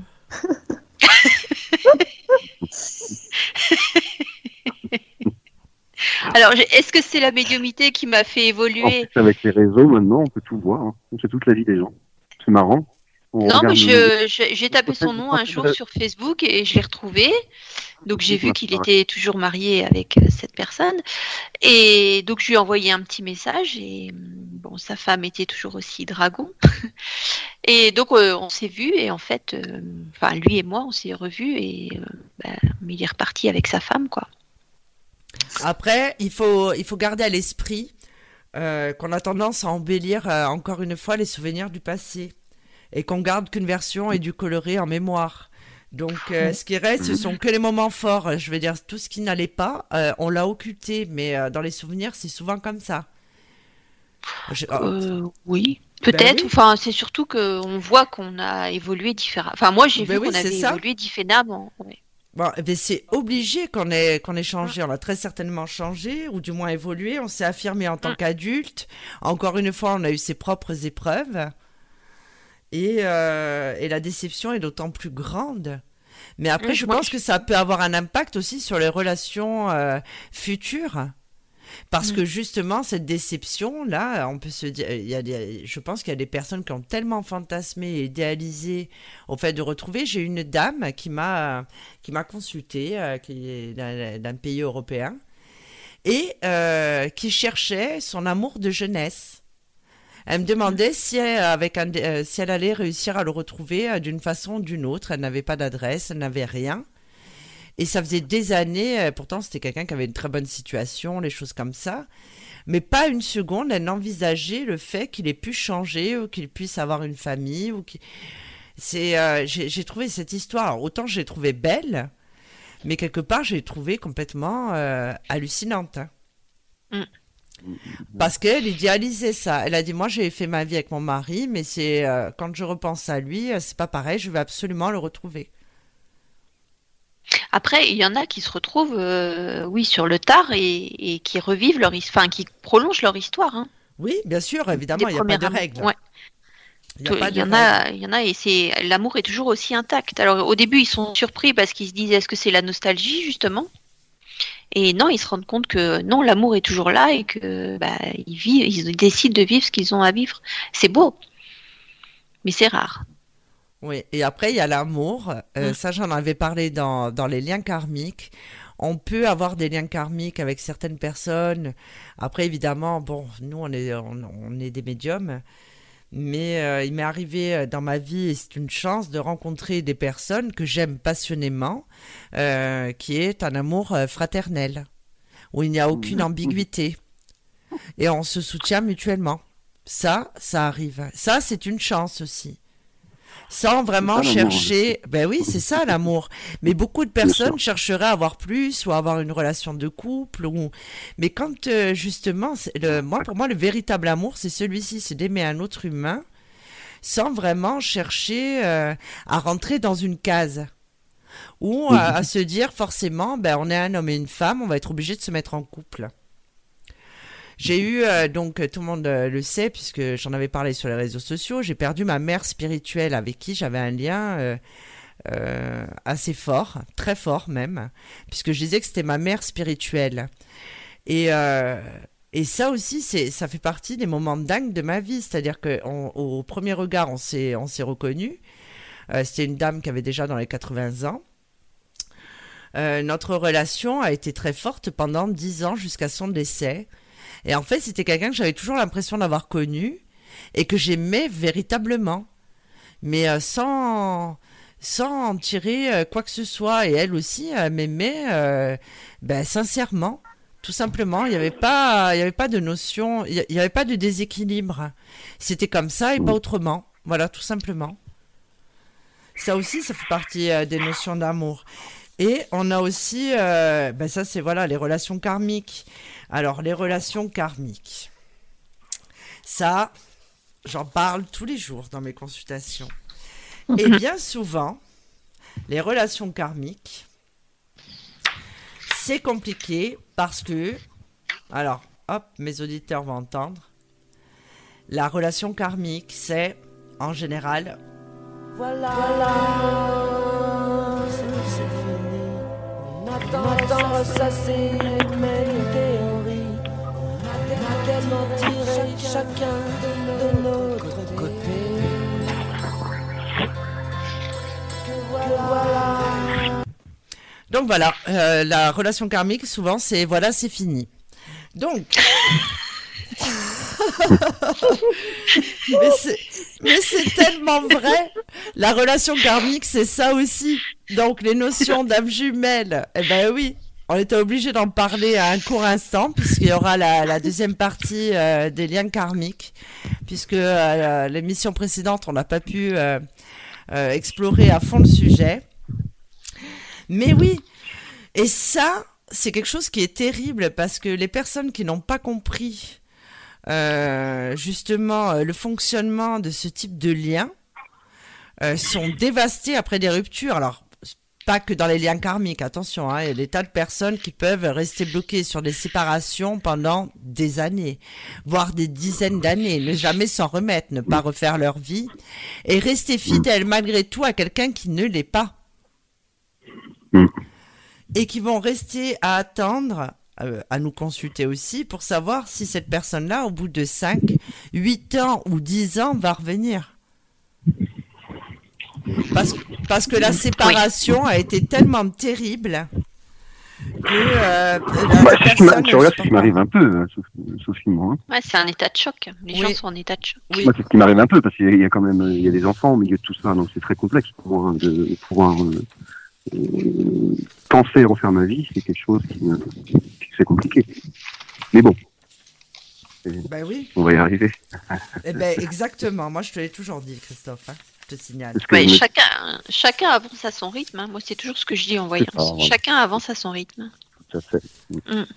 Voilà, ça c'est l'inverse finalement. Et encore que tous les sujets qu'on a évoqués ce soir, tous ces différents aspects sur l'amour se ressemblent.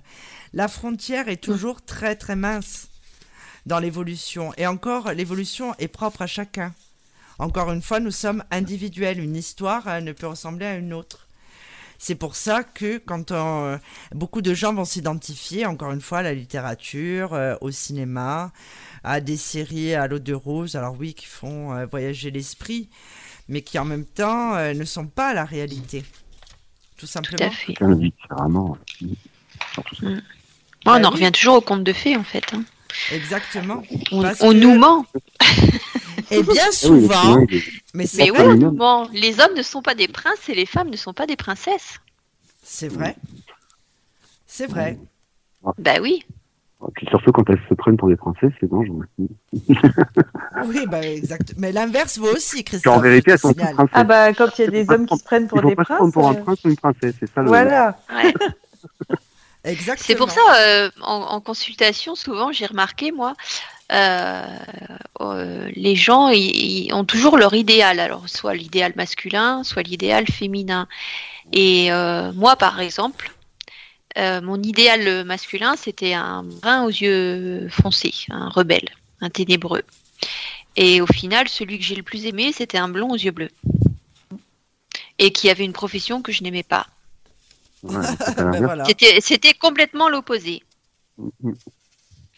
Et on le voit souvent en consultation, hein, finalement on a un idéal, mais on va vers un autre qui est à l'opposé. Exactement.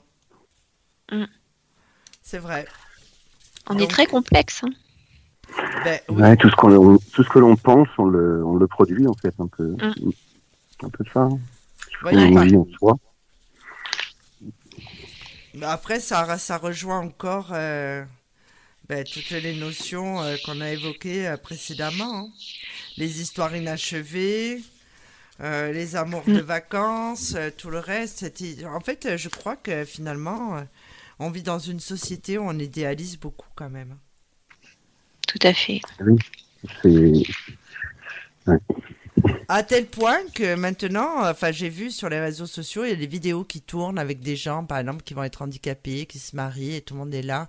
Mais parce que justement, il faudrait qu'on soit tous beaux, qu'on se tienne tous par la main. Et donc, en fait, on montre ça comme étant, oui, une différence, alors que non. Enfin, moi, je comprends pas. Non, pourquoi montrer ça comme étant hors du commun? Oui, alors que c'est la base qui a toujours existé, en fait. Ben exactement. Ben voilà, c'est la base même de l'amour. Hein. L'être humain a l'impression qu'il découvre le monde avec les réseaux sociaux. Mm. Alors, tout à fait. Et c'est là qu'on... Ben oui, il y a ce qu'on appelle aussi l'amour aveugle, c'est-à-dire l'amour à tout prix. L'idéalisation de l'autre.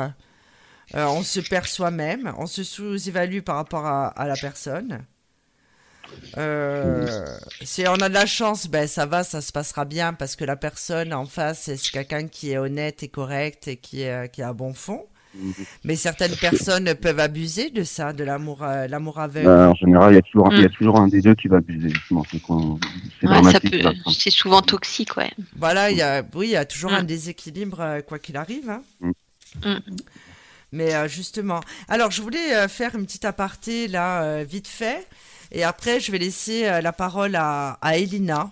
Alors, Elina est une médium qui travaille dans mon équipe, qui est lithothérapeute, qui va nous parler des pierres, de la fonction des pierres. Elle va vous donner des conseils par rapport à l'amour, justement, pour trouver l'amour, pour garder l'amour. Mais d'abord, je voulais qu'on fasse une petite aparté. Alors, j'aime beaucoup les animaux. Ça, on s'en est rendu compte, puisque j'ai un chat qui a la taille d'un chien. Hein. Qui s'appelle Balthazar, mais justement ça rentre dans ce qu'on appelle l'amour fidèle. Alors moi j'aime mes animaux, j'ai toujours comme mes enfants. D'ailleurs il est là derrière la vitre, il me regarde. Bon, il a la taille de Barracuda, le chat. Donc il y a eu des histoires qui nous ont touchés avec les animaux, c'est-à-dire l'amour, c'est-à-dire l'amour d'un chien envers son maître. Le chien s'appelle Hachiko. Oui. Il y a eu un film, d'ailleurs, qui a relaté ces faits. Ouais, avec Richard Gere. Il est magnifique. On pleure pendant 2 heures. Mais voilà, donc le chien est né en 1923. Il est mort en 1935. Et c'est les chiens de race Akita. Vous savez, c'est les chiens japonais, là. Et donc, les bouquins, là. Voilà. Oui, toujours. Ouais. Il a été très célèbre au Japon pour avoir, pendant près de 10 ans, attendu continuellement son maître à la gare après la mort de ce dernier. C'est-à-dire qu'ils l'ont surnommé Shuken, qui est apparemment chien fidèle. Ils ont érigé une statue, les habitants. C'est un lieu très connu de rendez-vous à Tokyo. Il a été érigé en son honneur. Ouais.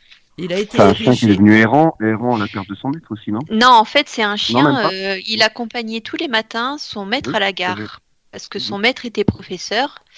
Donc tous les matins, il accompagnait son maître à la gare et tous les soirs, il venait le récupérer à l'heure où il sortait du train, le maître. Et un jour, le maître a fait un infarctus, une crise cardiaque. Il est mort sur son lieu de travail. Et donc la fille a fait les obsèques, elle a récupéré le chien chez elle et le chien a fait 2 fugues. Et les 2 fugues, c'était à la gare. Donc la deuxième fois, elle a laissé le chien à la gare. Donc tout le monde le nourrissait, ce chien, et il passait son temps à attendre son maître. À la fin, pas longtemps après, il est devenu errant. Donc il reproduisait tous les jours cette attente. Ouais, il attendait tous les jours à la gare. Il pouvait le faire, quoi. Il pouvait le faire. Il n'était pas enfermé quelque part. Et donc tous les gens avaient pris pitié de ce chien et lui donnaient à manger. Donc il mourait pas de faim. Hein. Et en fait, il est mort devant la gare. Voilà, alors dans le film, la scène finale, c'est le chien dans son délire, il voit le maître arriver, il lui saute dans ses bras et il meurt comme ça. Enfin voilà, je vais pas en parler trop parce que je vais me mettre à pleurer encore une fois. En fait, le chien Le chien a attendu son maître tous les jours à la même heure pendant 7 ans. Il n'a pas compris que son maître était mort. Non. Et alors attendez, le plus fou dans l'histoire, c'est que les gens ont tellement été touchés par l'histoire de ce chien qu'en fait, ils l'ont empaillé. Ouais, ils ont fait une statue devant la... Non, ils l'ont empaillé. Ils l'ont mis au Musée national de la nature. Oui, mais ça, j'en ai parlé au début de la statue. Ah, pardon. Mais là, ils disent qu'en fait, ils l'ont empaillé. Ah oui, c'est fou, hein. Alors, ils ont récupéré une partie de sa peau, ils l'ont empaillé, ouais. Donc, il est dans un musée, et le reste, ils l'ont enterré à côté de la tombe de son maître. Ça m'a toujours fait peur, ça, moi. Quand j'étais petit, chez les grands-parents, je voyais des animaux empaillés, ça me faisait peur. Mais moi aussi, j'avais mon voisin. Moi, j'ai eu un voisin comme ça, qui avait vécu en Afrique. Il habitait l'appartement en dessous du mien, jouait une villa. Et une fois par an, il sortait tous ses animaux. Il avait, je vous jure, il avait un alligator. Et il sortait l'alligator, il nettoyait et tout. Ah non, mais c'était dingue glauque, mais alors. Mais enfin bon, j'ai allé. Il a encore sorti l'alligator. Donc voilà. Il faut savoir aussi que donc pour ce chien là, ils en ont tellement fait un tapage que au Japon, vous savez qu'ils sont les précurseurs de tout, hein, ils ont quand même fait un cimetière virtuel des animaux domestiques et il a une place d'honneur ce chien. Tout simplement. Et j'avais lu aussi vite fait là, l'histoire d'un perroquet. Le perroquet, ouais. Le perroquet. Chaco. Ouais, le perroquet. Alors, je suis en train de me perdre le perroquet. Hein. Perroquet Jaco. Oui, le perroquet Jaco. Alors, lui, ça m'a bien plu parce que c'est le perroquet le plus intelligent du monde. Il s'appelait Alex. Et en fait, c'était cet animal. Et enfin, ils en ont fait presque une expérience. Hein. Il est mort à l'âge de 30 ans. En fait, c'était le perroquet d'une psychologue, Irene Pepperberg, qui était à l'université d'Arizona. En fait, cet animal, il parlait, mais sans répéter. Alors, les photos que j'ai vues, je dirais que c'était plutôt un gris du Gabon. Hein. Et en fait, elle l'avait acheté dans une animalerie quand il était tout petit. Et toute la thérapie.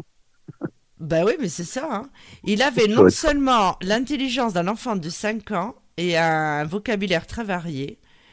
Et il adorait par-dessus tout sa maîtresse, donc la psychologue. Et quand elle était proche de lui, pendant les séances, il appelait toujours par son prénom en lui disant que « je t'aime, ne t'en va pas ». Et une nuit, c'est ça qui m'a touchée dans cette histoire, c'est qu'une nuit, il est mort dans sa cage à l'âge de 30 ans. Ce qui est très jeune pour un animal de son espèce. Il est mort sans raison apparente et... Avant que sa maîtresse aille se coucher, il lui a dit ses derniers mots « Je t'aime, sois heureuse ». Elle l'a retrouvé mort le lendemain. C'est horrible. Et elle a écrit un livre qui s'appelle « Alex and Me », donc « Alex et moi ». C'est rigolo quand même. C'est plein de belles choses. Oui, regarde... Celle, on en avait parlé, la gorille dans la brume, ah, oui. Celle qui a tout quitté pour sauver les gorilles au Kenya ou Congo, je sais plus. Et le film est passé avec Sigourney Weaver. Et en fait, elle a même sacrifié son sentimental pour rester s'occuper des gorilles. D'ailleurs, elle en est morte, ils l'ont tuée, je crois, non ? Oui, on pense que c'est les... On ne sait pas vraiment. Bon, a priori, ce seraient ceux qui font la contrebande. Les braconniers qui l'auraient tué, cette femme. Donc, mais ils n'ont pas la preuve. Donc voilà, c'était la petite aparté. Elina ? Oui, bonsoir Sophie, bonsoir tout le monde. Merci de me permettre de parler d'un sujet qui me tient à cœur, la lithothérapie. Alors, donc, je vais commencer par vous expliquer un petit peu qu'il faut savoir donc, que les lithothérapeutes donc, soutiennent que les cristaux émettent naturellement une résonance ou une vibration singulière qui serait capable d'améliorer le bien-être de la personne à son contact ou à proximité. Alors, ensuite, la lithothérapie donc, date d'à peu près une 10aine d'années. On la daterait en même temps que la phytothérapie. C'est une méthode qui soigne par l'usage des pierres. Alors, je vais vous parler de quelques pierres qui me tiennent vraiment à cœur Et c'est des pierres que l'on trouve donc dans le sujet que nous abordons ce soir, qui est donc l'amour dans tous ses états. Je vais vous parler d'une pierre qui est symbolique au plus haut niveau, c'est le quartz rose. Alors, qui n'a pas entendu parler du quartz rose? C'est la pierre de l'amour inconditionnel qui calme, rassure et permet d'apprendre à s'apprécier et à s'aimer. Ça, c'est très important, on en a parlé un petit peu dans le sujet. La deuxième pierre, c'est la labradorite. La labradorite est connue pour être une pierre de protection. Elle renforce son pouvoir d'attraction. Voilà, donc si vous avez un prétendant, mesdames, vous portez une labradorite et vous voyez que vous allez voir, vous allez renforcer votre pouvoir d'attraction. La lapis lazuli, elle associe donc la planète Jupiter. Le lapis lazuli permet de faire comprendre à un partenaire ou à une partenaire qu'on est fait ou faite pour lui-même. Ça s'écrit comment? Excuse-moi, Elina. Alors, la lapis lazuli, alors oui. Ça s'écrit L-A-P-I-S-6, lazulis, L-A-Z-U-L-I. Je prends des notes, hein, je suis une bonne élève. Voilà. Alors après, j'ai la malachite. Alors la malachite, elle est connue pour les douleurs, en fait, si vous voulez, pour les rhumatismes aussi. Elle guérit le chagrin, la souffrance et la déception amoureuse. Ah. Ouais, elle est très importante.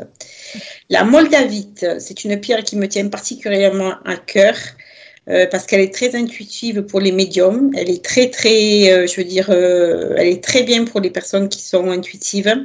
Mais elle supprime aussi les blocages dans une relation. Mes chouchoutes, qui sont les obsidiennes, bien sûr, donc l'œil céleste, pour contrôler ses sentiments dans une situation de grande tristesse. Ensuite, nous avons aussi, mais ça va parler à beaucoup de monde, je pense, c'est l'œil du tigre. L'œil du tigre, il est là, il est pour distinguer le vrai du faux. Donc, ça veut dire que vous ne pouvez pas cacher vos sentiments envers la personne. Si celle-ci porte un œil du tigre, elle va sentir certaines choses, en fait. C'est une pierre de protection aussi. La pierre de soleil, c'est une pierre qui est associée au soleil. Cette pierre facilite le retour de la joie de vivre après un chagrin, une rupture ou une déception amoureuse. C'est un vrai bonheur quand on porte une pierre de soleil.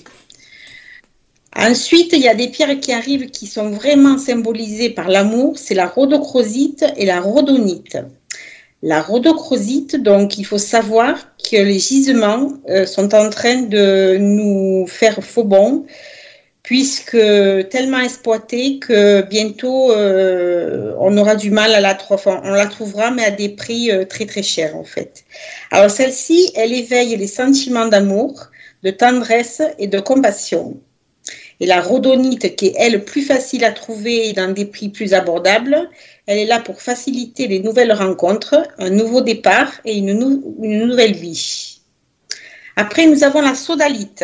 Elle prend les bonnes décisions, elle aide à prendre les bonnes décisions, faire les bons choix et imposer son point de vue. Ça, c'est bien pour ceux qui sont indécis. Ah, celle que j'adore, mon chouchou aussi, c'est la tourmaline melon d'eau, c'est une merveille. En fait, si vous voulez, elle a une bordure verte et elle est rose au milieu. C'est une véritable beauté. Elle est faite pour guérir d'une peine amoureuse, d'une rupture violente, d'une séparation, d'un divorce, lorsque l'on ressent toujours des sentiments pour son partenaire. Ensuite, nous avons le cristal de roche. Alors, le cristal de roche, il sert à avoir une relation amoureuse et sentimentale véritable et sincère. Il aide à rencontrer le véritable amour. Donc, le cristal de roche est très important. Bon, il faut savoir que les pierres qui ont été citées là, c'est vraiment les plus connues dans la lithothérapie. Et c'est celles qui sont dans des prix les plus abordables. Donc, voilà. Après, j'en ai d'autres si ça vous intéresse. J'ai l'ambre qui est pour éliminer les angoisses et le stress entourant une nouvelle relation. Ça, c'est très, très important aussi quand on vient de connaître, quand on connaît son partenaire, on ne le connaît pas assez. Donc, du coup, ça vient pour aider et renforcer donc, le fait qu'il n'y ait pas de stress et d'angoisse. Il y a la célestine qui est très bien pour mettre dans les chambres d'enfants C'est une pierre qui aide, qui apaise les angoisses.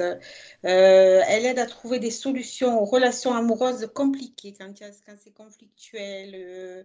La citrine aussi. Alors la citrine, elle est là pour résoudre des problèmes émotionnels, sentimentaux et apaise les cœurs brisés. Alors après, on a dans des pierres un petit peu plus compliquées, c'est la cyanite. La cyanite, elle est là pour apaiser l'anxiété et encourager les personnes timides à communiquer avec facilité. On a l'émeraude. Alors l'émeraude, bien sûr, ce n'est pas l'émeraude qu'on est habitué à voir dans des bagues serties. Hein. C'est vraiment l'émeraude brute ou polie, mais elle est là pour ouvrir le cœur à l'amour. Donc c'est important. Alors tout ça, vous pouvez le trouver soit en bijoux, soit vous les, en pierre roulée que vous portez ou alors que vous mettez à côté de vous. Vous pouvez trouver donc des bracelets baroques, vous pouvez trouver des pendentifs, enfin, ça se trouve vraiment sous toutes les formes. Elina, excuse-moi, oui, mais justement, l'émeraude, redonne-moi la signification, s'il te plaît. Alors, l'émeraude, c'est aller pour ouvrir le cœur à l'amour. Oh, mais offrez-moi une couronne. Ben oui, voilà. Ah non, il nous les faut toutes, Sophie. Il nous faut toutes les pierres, là. Ben oui, faites-moi une couronne avec... Elina, fais-moi une couronne avec toutes les pierres, s'il te plaît. Il n'y a pas de souci. Je m'y attelle, je m'y attelle. Il y a du boulot, hein. Il n'y a pas de problème. Il y a la fluorite. Alors, la fluorite, elle est là pour reconnaître et faire régner la vérité. Ah, c'est bien aussi, parce que quand on rencontre quelqu'un, on n'est pas forcément, on ne sait pas trop si c'est du bon ou du mauvais. Donc là, quand on porte une fluorite, eh ben, ça nous donne quelques indications, en fait. On peut se servir aussi des élixirs minéraux aussi, qui renforcent le pouvoir des pierres et des cristaux. Cristal de roche. Le cristal de roche, par exemple, si vous avez une bague et vous mettez un cristal de roche à côté, ça va amplifier. Vous voyez, ça amplifie les vertus de la pierre que l'on porte. L'aigle marine aussi, pour faciliter le retour d'un amour perdu, récupérer son ex, sauver son couple. L'agate. L'agate, elle s'utilise pour aider quelqu'un à déclarer son amour. Ça aussi, c'est très important. À augmenter la passion et à attirer une personne. Ça, c'est bien aussi. Alors, le grenat, tiens, le grenat, c'est intéressant aussi, tout ça, parce que, en fait, c'est pas les pierres qu'on a l'habitude de voir serties sur les bagues. C'est assez intéressant parce qu'on peut avoir des pierres brutes et des pierres polies, mais après, ça n'a rien à voir avec les bijoutiers, quoi. C'est pas des... C'est autre chose, en fait. C'est beaucoup plus travaillé chez un bijoutier que quand on va dans une boutique d'ésotérisme où on trouve des pierres roulées ou des pierres brutes. Enfin, c'est beaucoup plus intéressant, moi, je trouve, brut que travailler. Alors, le grenat, il aide à développer la confiance en soi. Ça, c'est pas mal non plus. La charoïte. La charoïte, c'est pour éliminer les mauvais souvenirs laissés par une rupture, un divorce ou un adultère. Ensuite, je peux vous parler, donc, le grenat, la calcédoine. La calcédoine, elle est là pour ne pas succomber à la jalousie, éviter l'adultère, pour apaiser les chagrins amoureux et les peines de cœur. Alors, à partir de la semaine prochaine, vous pourrez acheter des rochers chez Infinita Corse Voyance de calcédoine. Ouais, exactement. Hein. Non, mais heureusement qu'on est en hiver, ça ne se verra pas sous le manteau. Après le stock d'autocuiseurs pour les mariages, je vendrai la pierre contre les adultères. Donc, elle sera bientôt disponible en cube chez nous. On mettra dans la soupe. Voilà, exactement. On va se faire des bains avec. Hein. Non, parce qu'il y en a au moins une trentaine de pierres, là. Il y en a énormément. Et ma chouchoute à moi, celle que je vais vous raconter une anecdote, je devais avoir peut-être une dizaine d'années, et puis j'étais devant une vitrine et je disais... Je regardais une améthyste. Alors, j'ai dit à ma mère, maman, je veux cette améthyste. Enfin, je la veux, c'est ma couleur. c'est le violet, c'est ma couleur. Et puis, bien plus tard, des années après, j'ai appris que la métisse avait bien des vertus, elle convenait très bien au médium. Enfin, déjà, à cette époque-là, je commençais déjà à développer certaines choses qui se sont avérées être vraies dans la vie de maintenant. Donc, la métisse, elle a beaucoup de vertus. Déjà, c'est une pierre qui renforce l'amour. Elle permet de vivre en harmonie avec son ou sa partenaire et elle soude un couple. Alors moi, je ne vous dis pas que j'en ai une très, très grosse au niveau de ma table de nuit. Elle me prend toute la place. Voilà. Parce que la métisse, j'en ai à tous les étages. Ah ouais. Ah oui. Tiens. Nous aussi, à partir de demain, Lily Rose. Oui. On se fait construire un lit chacune dans la métiste. On se rajoute la corcédoine. La pierre de la métiste, c'est la pierre du médium. Oui, moi j'en ai aussi. Ouais, mon pendule est en améthyste. C'est-à-dire que le violet est symbolique dans le... En fait, si vous voulez, dans tout ce qui est ésotérique, les rituels, c'est ce qu'on met sur les autels. En fait, c'est vraiment une symbolique. Et chez moi, c'est vrai que c'est particulier parce que c'est violet partout. Quand on rentre chez moi, tout est violet. Alors, rien n'était calculé à l'époque, mais maintenant, je comprends pourquoi. Voilà pour la petite anecdote. Donc, voilà. Ben, maintenant, voilà. Alors, je voulais juste rappeler à nos auditeurs qu'à 23h, il y aura un live voyance gratuit animé par moi-même et Lily Rose. Donc, spécial amour, encore une fois. Alors, j'avais annoncé dans les phénomènes paranormaux, ce n'est pas un spécial déménagement. On a fait un seul spécial amour où on n'a fait que des déménagements, de la plomberie, de l'électricité. Donc voilà, on va terminer par la chronique d'Émilie sur la compatibilité des signes astrologiques. Oui, et la compatibilité amoureuse, parce qu'en fait, quand on parle comme ça, on dit « je suis tombée amoureux » ou « on a eu une première relation » et souvent on se dit « mais… » est-ce qu'on se demande si on est compatible? Et alors, je me suis demandé, moi, qu'est-ce que c'est vraiment être compatible? Est-ce que c'est l'alchimie? Est-ce que c'est l'attirance? Est-ce que c'est autre chose? Est-ce qu'il y a plusieurs composantes à la compatibilité amoureuse? Et en faisant des recherches et en discutant un peu autour de moi, il y a deux choses. Je pense qu'il faut qu'on distingue, c'est l'attirance, l'alchimie, c'est une chose, et l'autre chose, c'est la compatibilité. Parce que, en fait, quand on parle de compatibilité, on voit sur du long terme. L'attirance, l'alchimie, c'est une évidence, c'est instantané. On voit la personne, on ressent quelque chose, ou on ressent rien. Par contre, la compatibilité, elle a effectivement plusieurs composantes. Et elle est moins instantanée, moins évidente, on ne la voit pas tout de suite.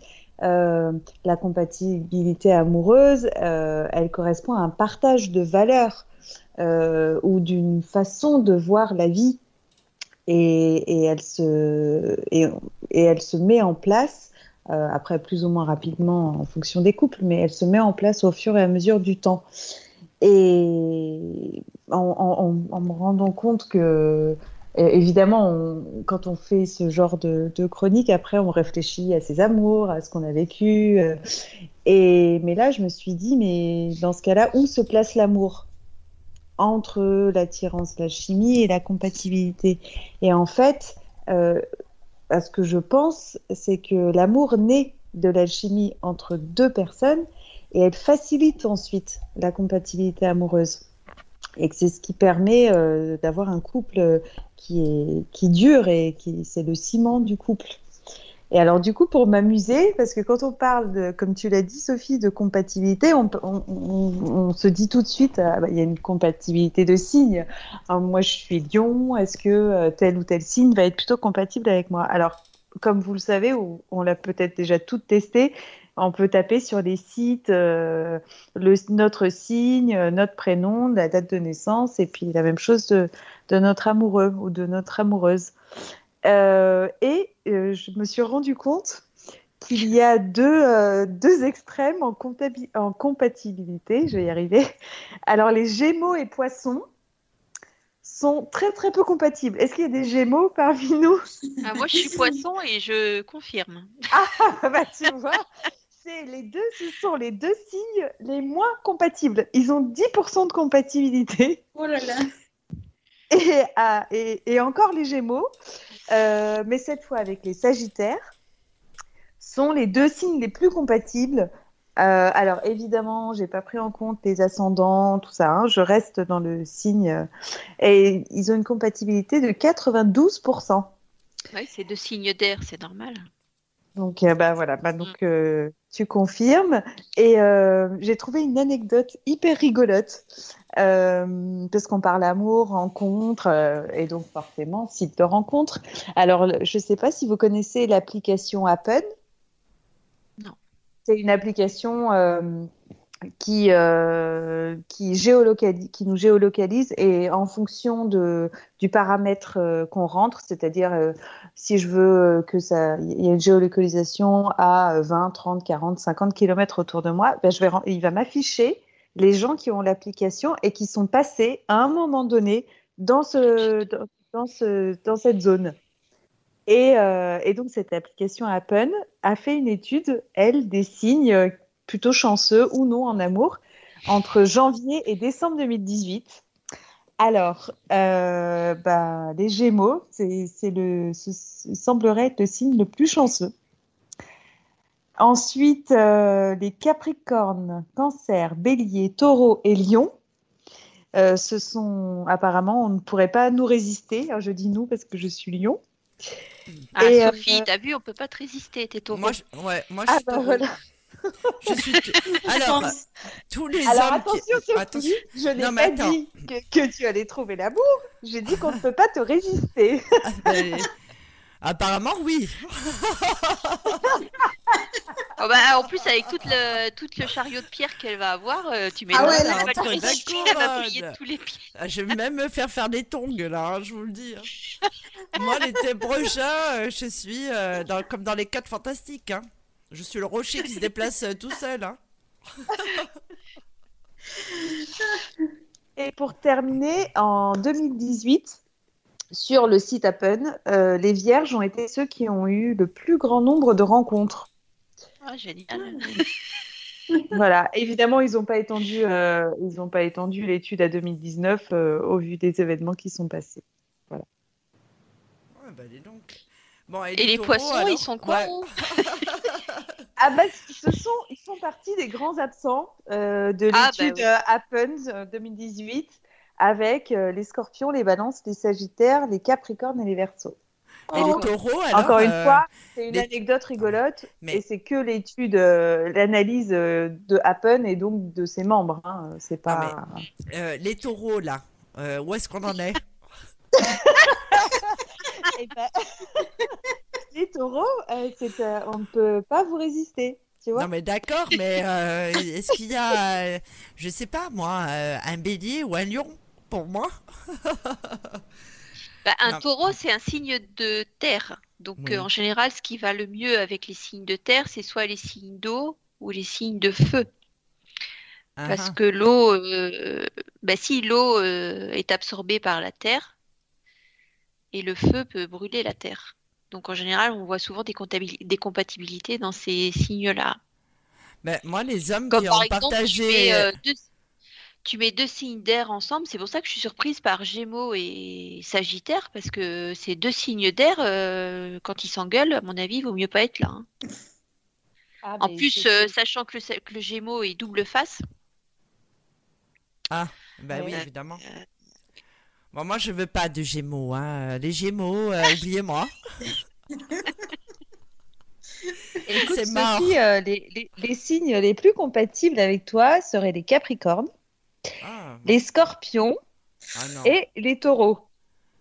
Signe d'eau, Scorpion, tu vois. Alors, si je trouve un Taureau comme moi, c'est obligé qu'on s'entretue. Hein. Mais Capricorne, c'est vrai que j'ai un de mes amis proches qui est Capricorne. Et on s'entend très très bien, maintenant que j'y pense. Ouais, c'est vrai. Bah, comme on dit, entre bêtes à cornes. Hein. Bah oui. Ah, mais je crois que j'en ai... Ah non, même pas. Et non, j'allais dire non, j'en ai deux. Non, mais c'est vrai. Capricorne. Ma fille et le poisson, alors, Émilie il s'entendrait bien avec qui, le poisson? Alors, bah, je l'ai dit au tout début. Alors, attends. Bah non, t'as dit que j'étais absente de l'étude. Ah oui, de l'étude Happn. Mais donc, je m'entendrai pas. Mais les poissons, avec les taureaux et les vierges. Et les scorpions, mais 80%. D'accord. Mais les taureaux, c'est quand même 88% de compatibilité, c'est énorme. Tu vois, Sophie, si t'étais un homme, je suis sûre qu'on ferait un joli couple. Alors, faut savoir une chose, c'est qu'on met de l'argent de côté avec Lily Rose pour la maison de retraite. Oui, on fera des courses de chariots. De chariots ou de brancards. Voilà, voilà. Donc, bah, écoutez, pour une fois qu'on finit dans les temps une émission, je vais vous dire, on va fêter ça en grand. Donc voilà, donc je rappelle à nos auditeurs que dans 5 minutes, nous allons commencer le live voyance et qu'il faut tout simplement nous appeler et poser votre question au 09 77 19 54 55. Encore une fois, ce numéro est gratuit et non surtaxé. Évidemment, bah, vous connaissez les règles. C'est-à-dire qu'on ne parle pas ni de la santé, ni de la mort, ni de la magie. Hein. La question sera rejetée, et puis voilà, tout simplement. Donc on revient d'ici 5 minutes. Ça vous va, les filles?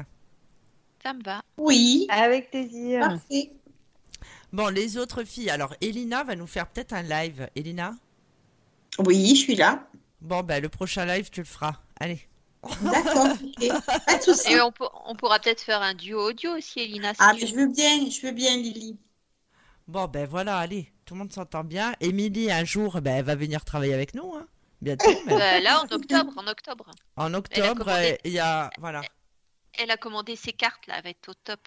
Bon, ben voilà. C'est vrai, j'ai commandé mes nouvelles cartes. Ouais. Et oui, elle a son pendu, là, sa nouvelle carte, tu vois, ouais. Ça va y aller. Voilà, tout simplement. Est-ce que j'ai oublié quelqu'un là? Ben, Christophe nous a quittés ou pas? Ah, je pense que oui. Ah, ben, je crois qu'il a eu peur des pierres. Bon, ben voilà. Bon, ben écoutez, les filles, sauf Lily Rose, évidemment, qui reste fidèle au poste. Je vous souhaite une bonne soirée. Je vous dis à bientôt. Merci, bonne soirée. Merci pour la bonne humeur à tout le monde. Merci beaucoup. À bientôt, les filles. À bientôt. Au revoir. À bientôt, les filles. Ciao, ciao. Au revoir les auditeurs, au revoir. Mystik Radio, musique et spiritualité en continu, 24h sur 24, 7 jours sur 7. Sophie Vitali a sélectionné chaque médium, voyant, chaman et astrologue,